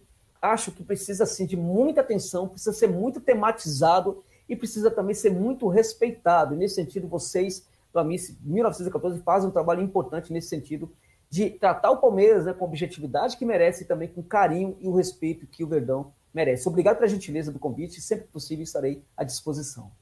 Valeu, galera. Então é o seguinte, né? E nós precisamos no futebol mais josas. Vou dizer por quê? Porque hoje o futebol está virando para alguns uma certa palhaçada. E ter caras assim que fala com essa paixão e que coloca o futebol acima de qualquer coisa, enriquece o debate. Então, eu termino aqui muito contente mesmo, acho que foi uma live muito produtiva. A gente sempre tenta ver o nosso lado de clubismo, porque nós somos um canal de palmeirenses, né? Mas o que a gente ganha de enriquecimento, de saber, de... pode ter certeza que os próximos jogos da Libertadores, Sul-Americana, eu vou ficar de olho nesses atletas que o Josa falou. Como amante do futebol, não só como um cara de um canal do Palmeiras. Então, Quero agradecer, valeu, galera, muito obrigado. O Josa vai voltar, nós vamos encher o saco dele. Ele vai também no nosso estúdio. Então, galera, muito obrigado. Amanhã, meio-dia, meio-dia e pouco, estaremos ao vivo aqui é, com o sorteio da Copa Libertadores da América, com uma turma também muito bacana. Vamos ver quem que o Verdão vai enfrentar nessa fase de grupos. Tomara que o Verdão caminhe rumo ao tri da Libertadores. Sabemos que é difícil, mas temos camisa, temos comissão técnica, temos atleta, e é isso que vale. Então, DJ, obrigado também, a voz da consciência aí, e pode rodar a vinheta. Valeu, rapaziada. É nóis.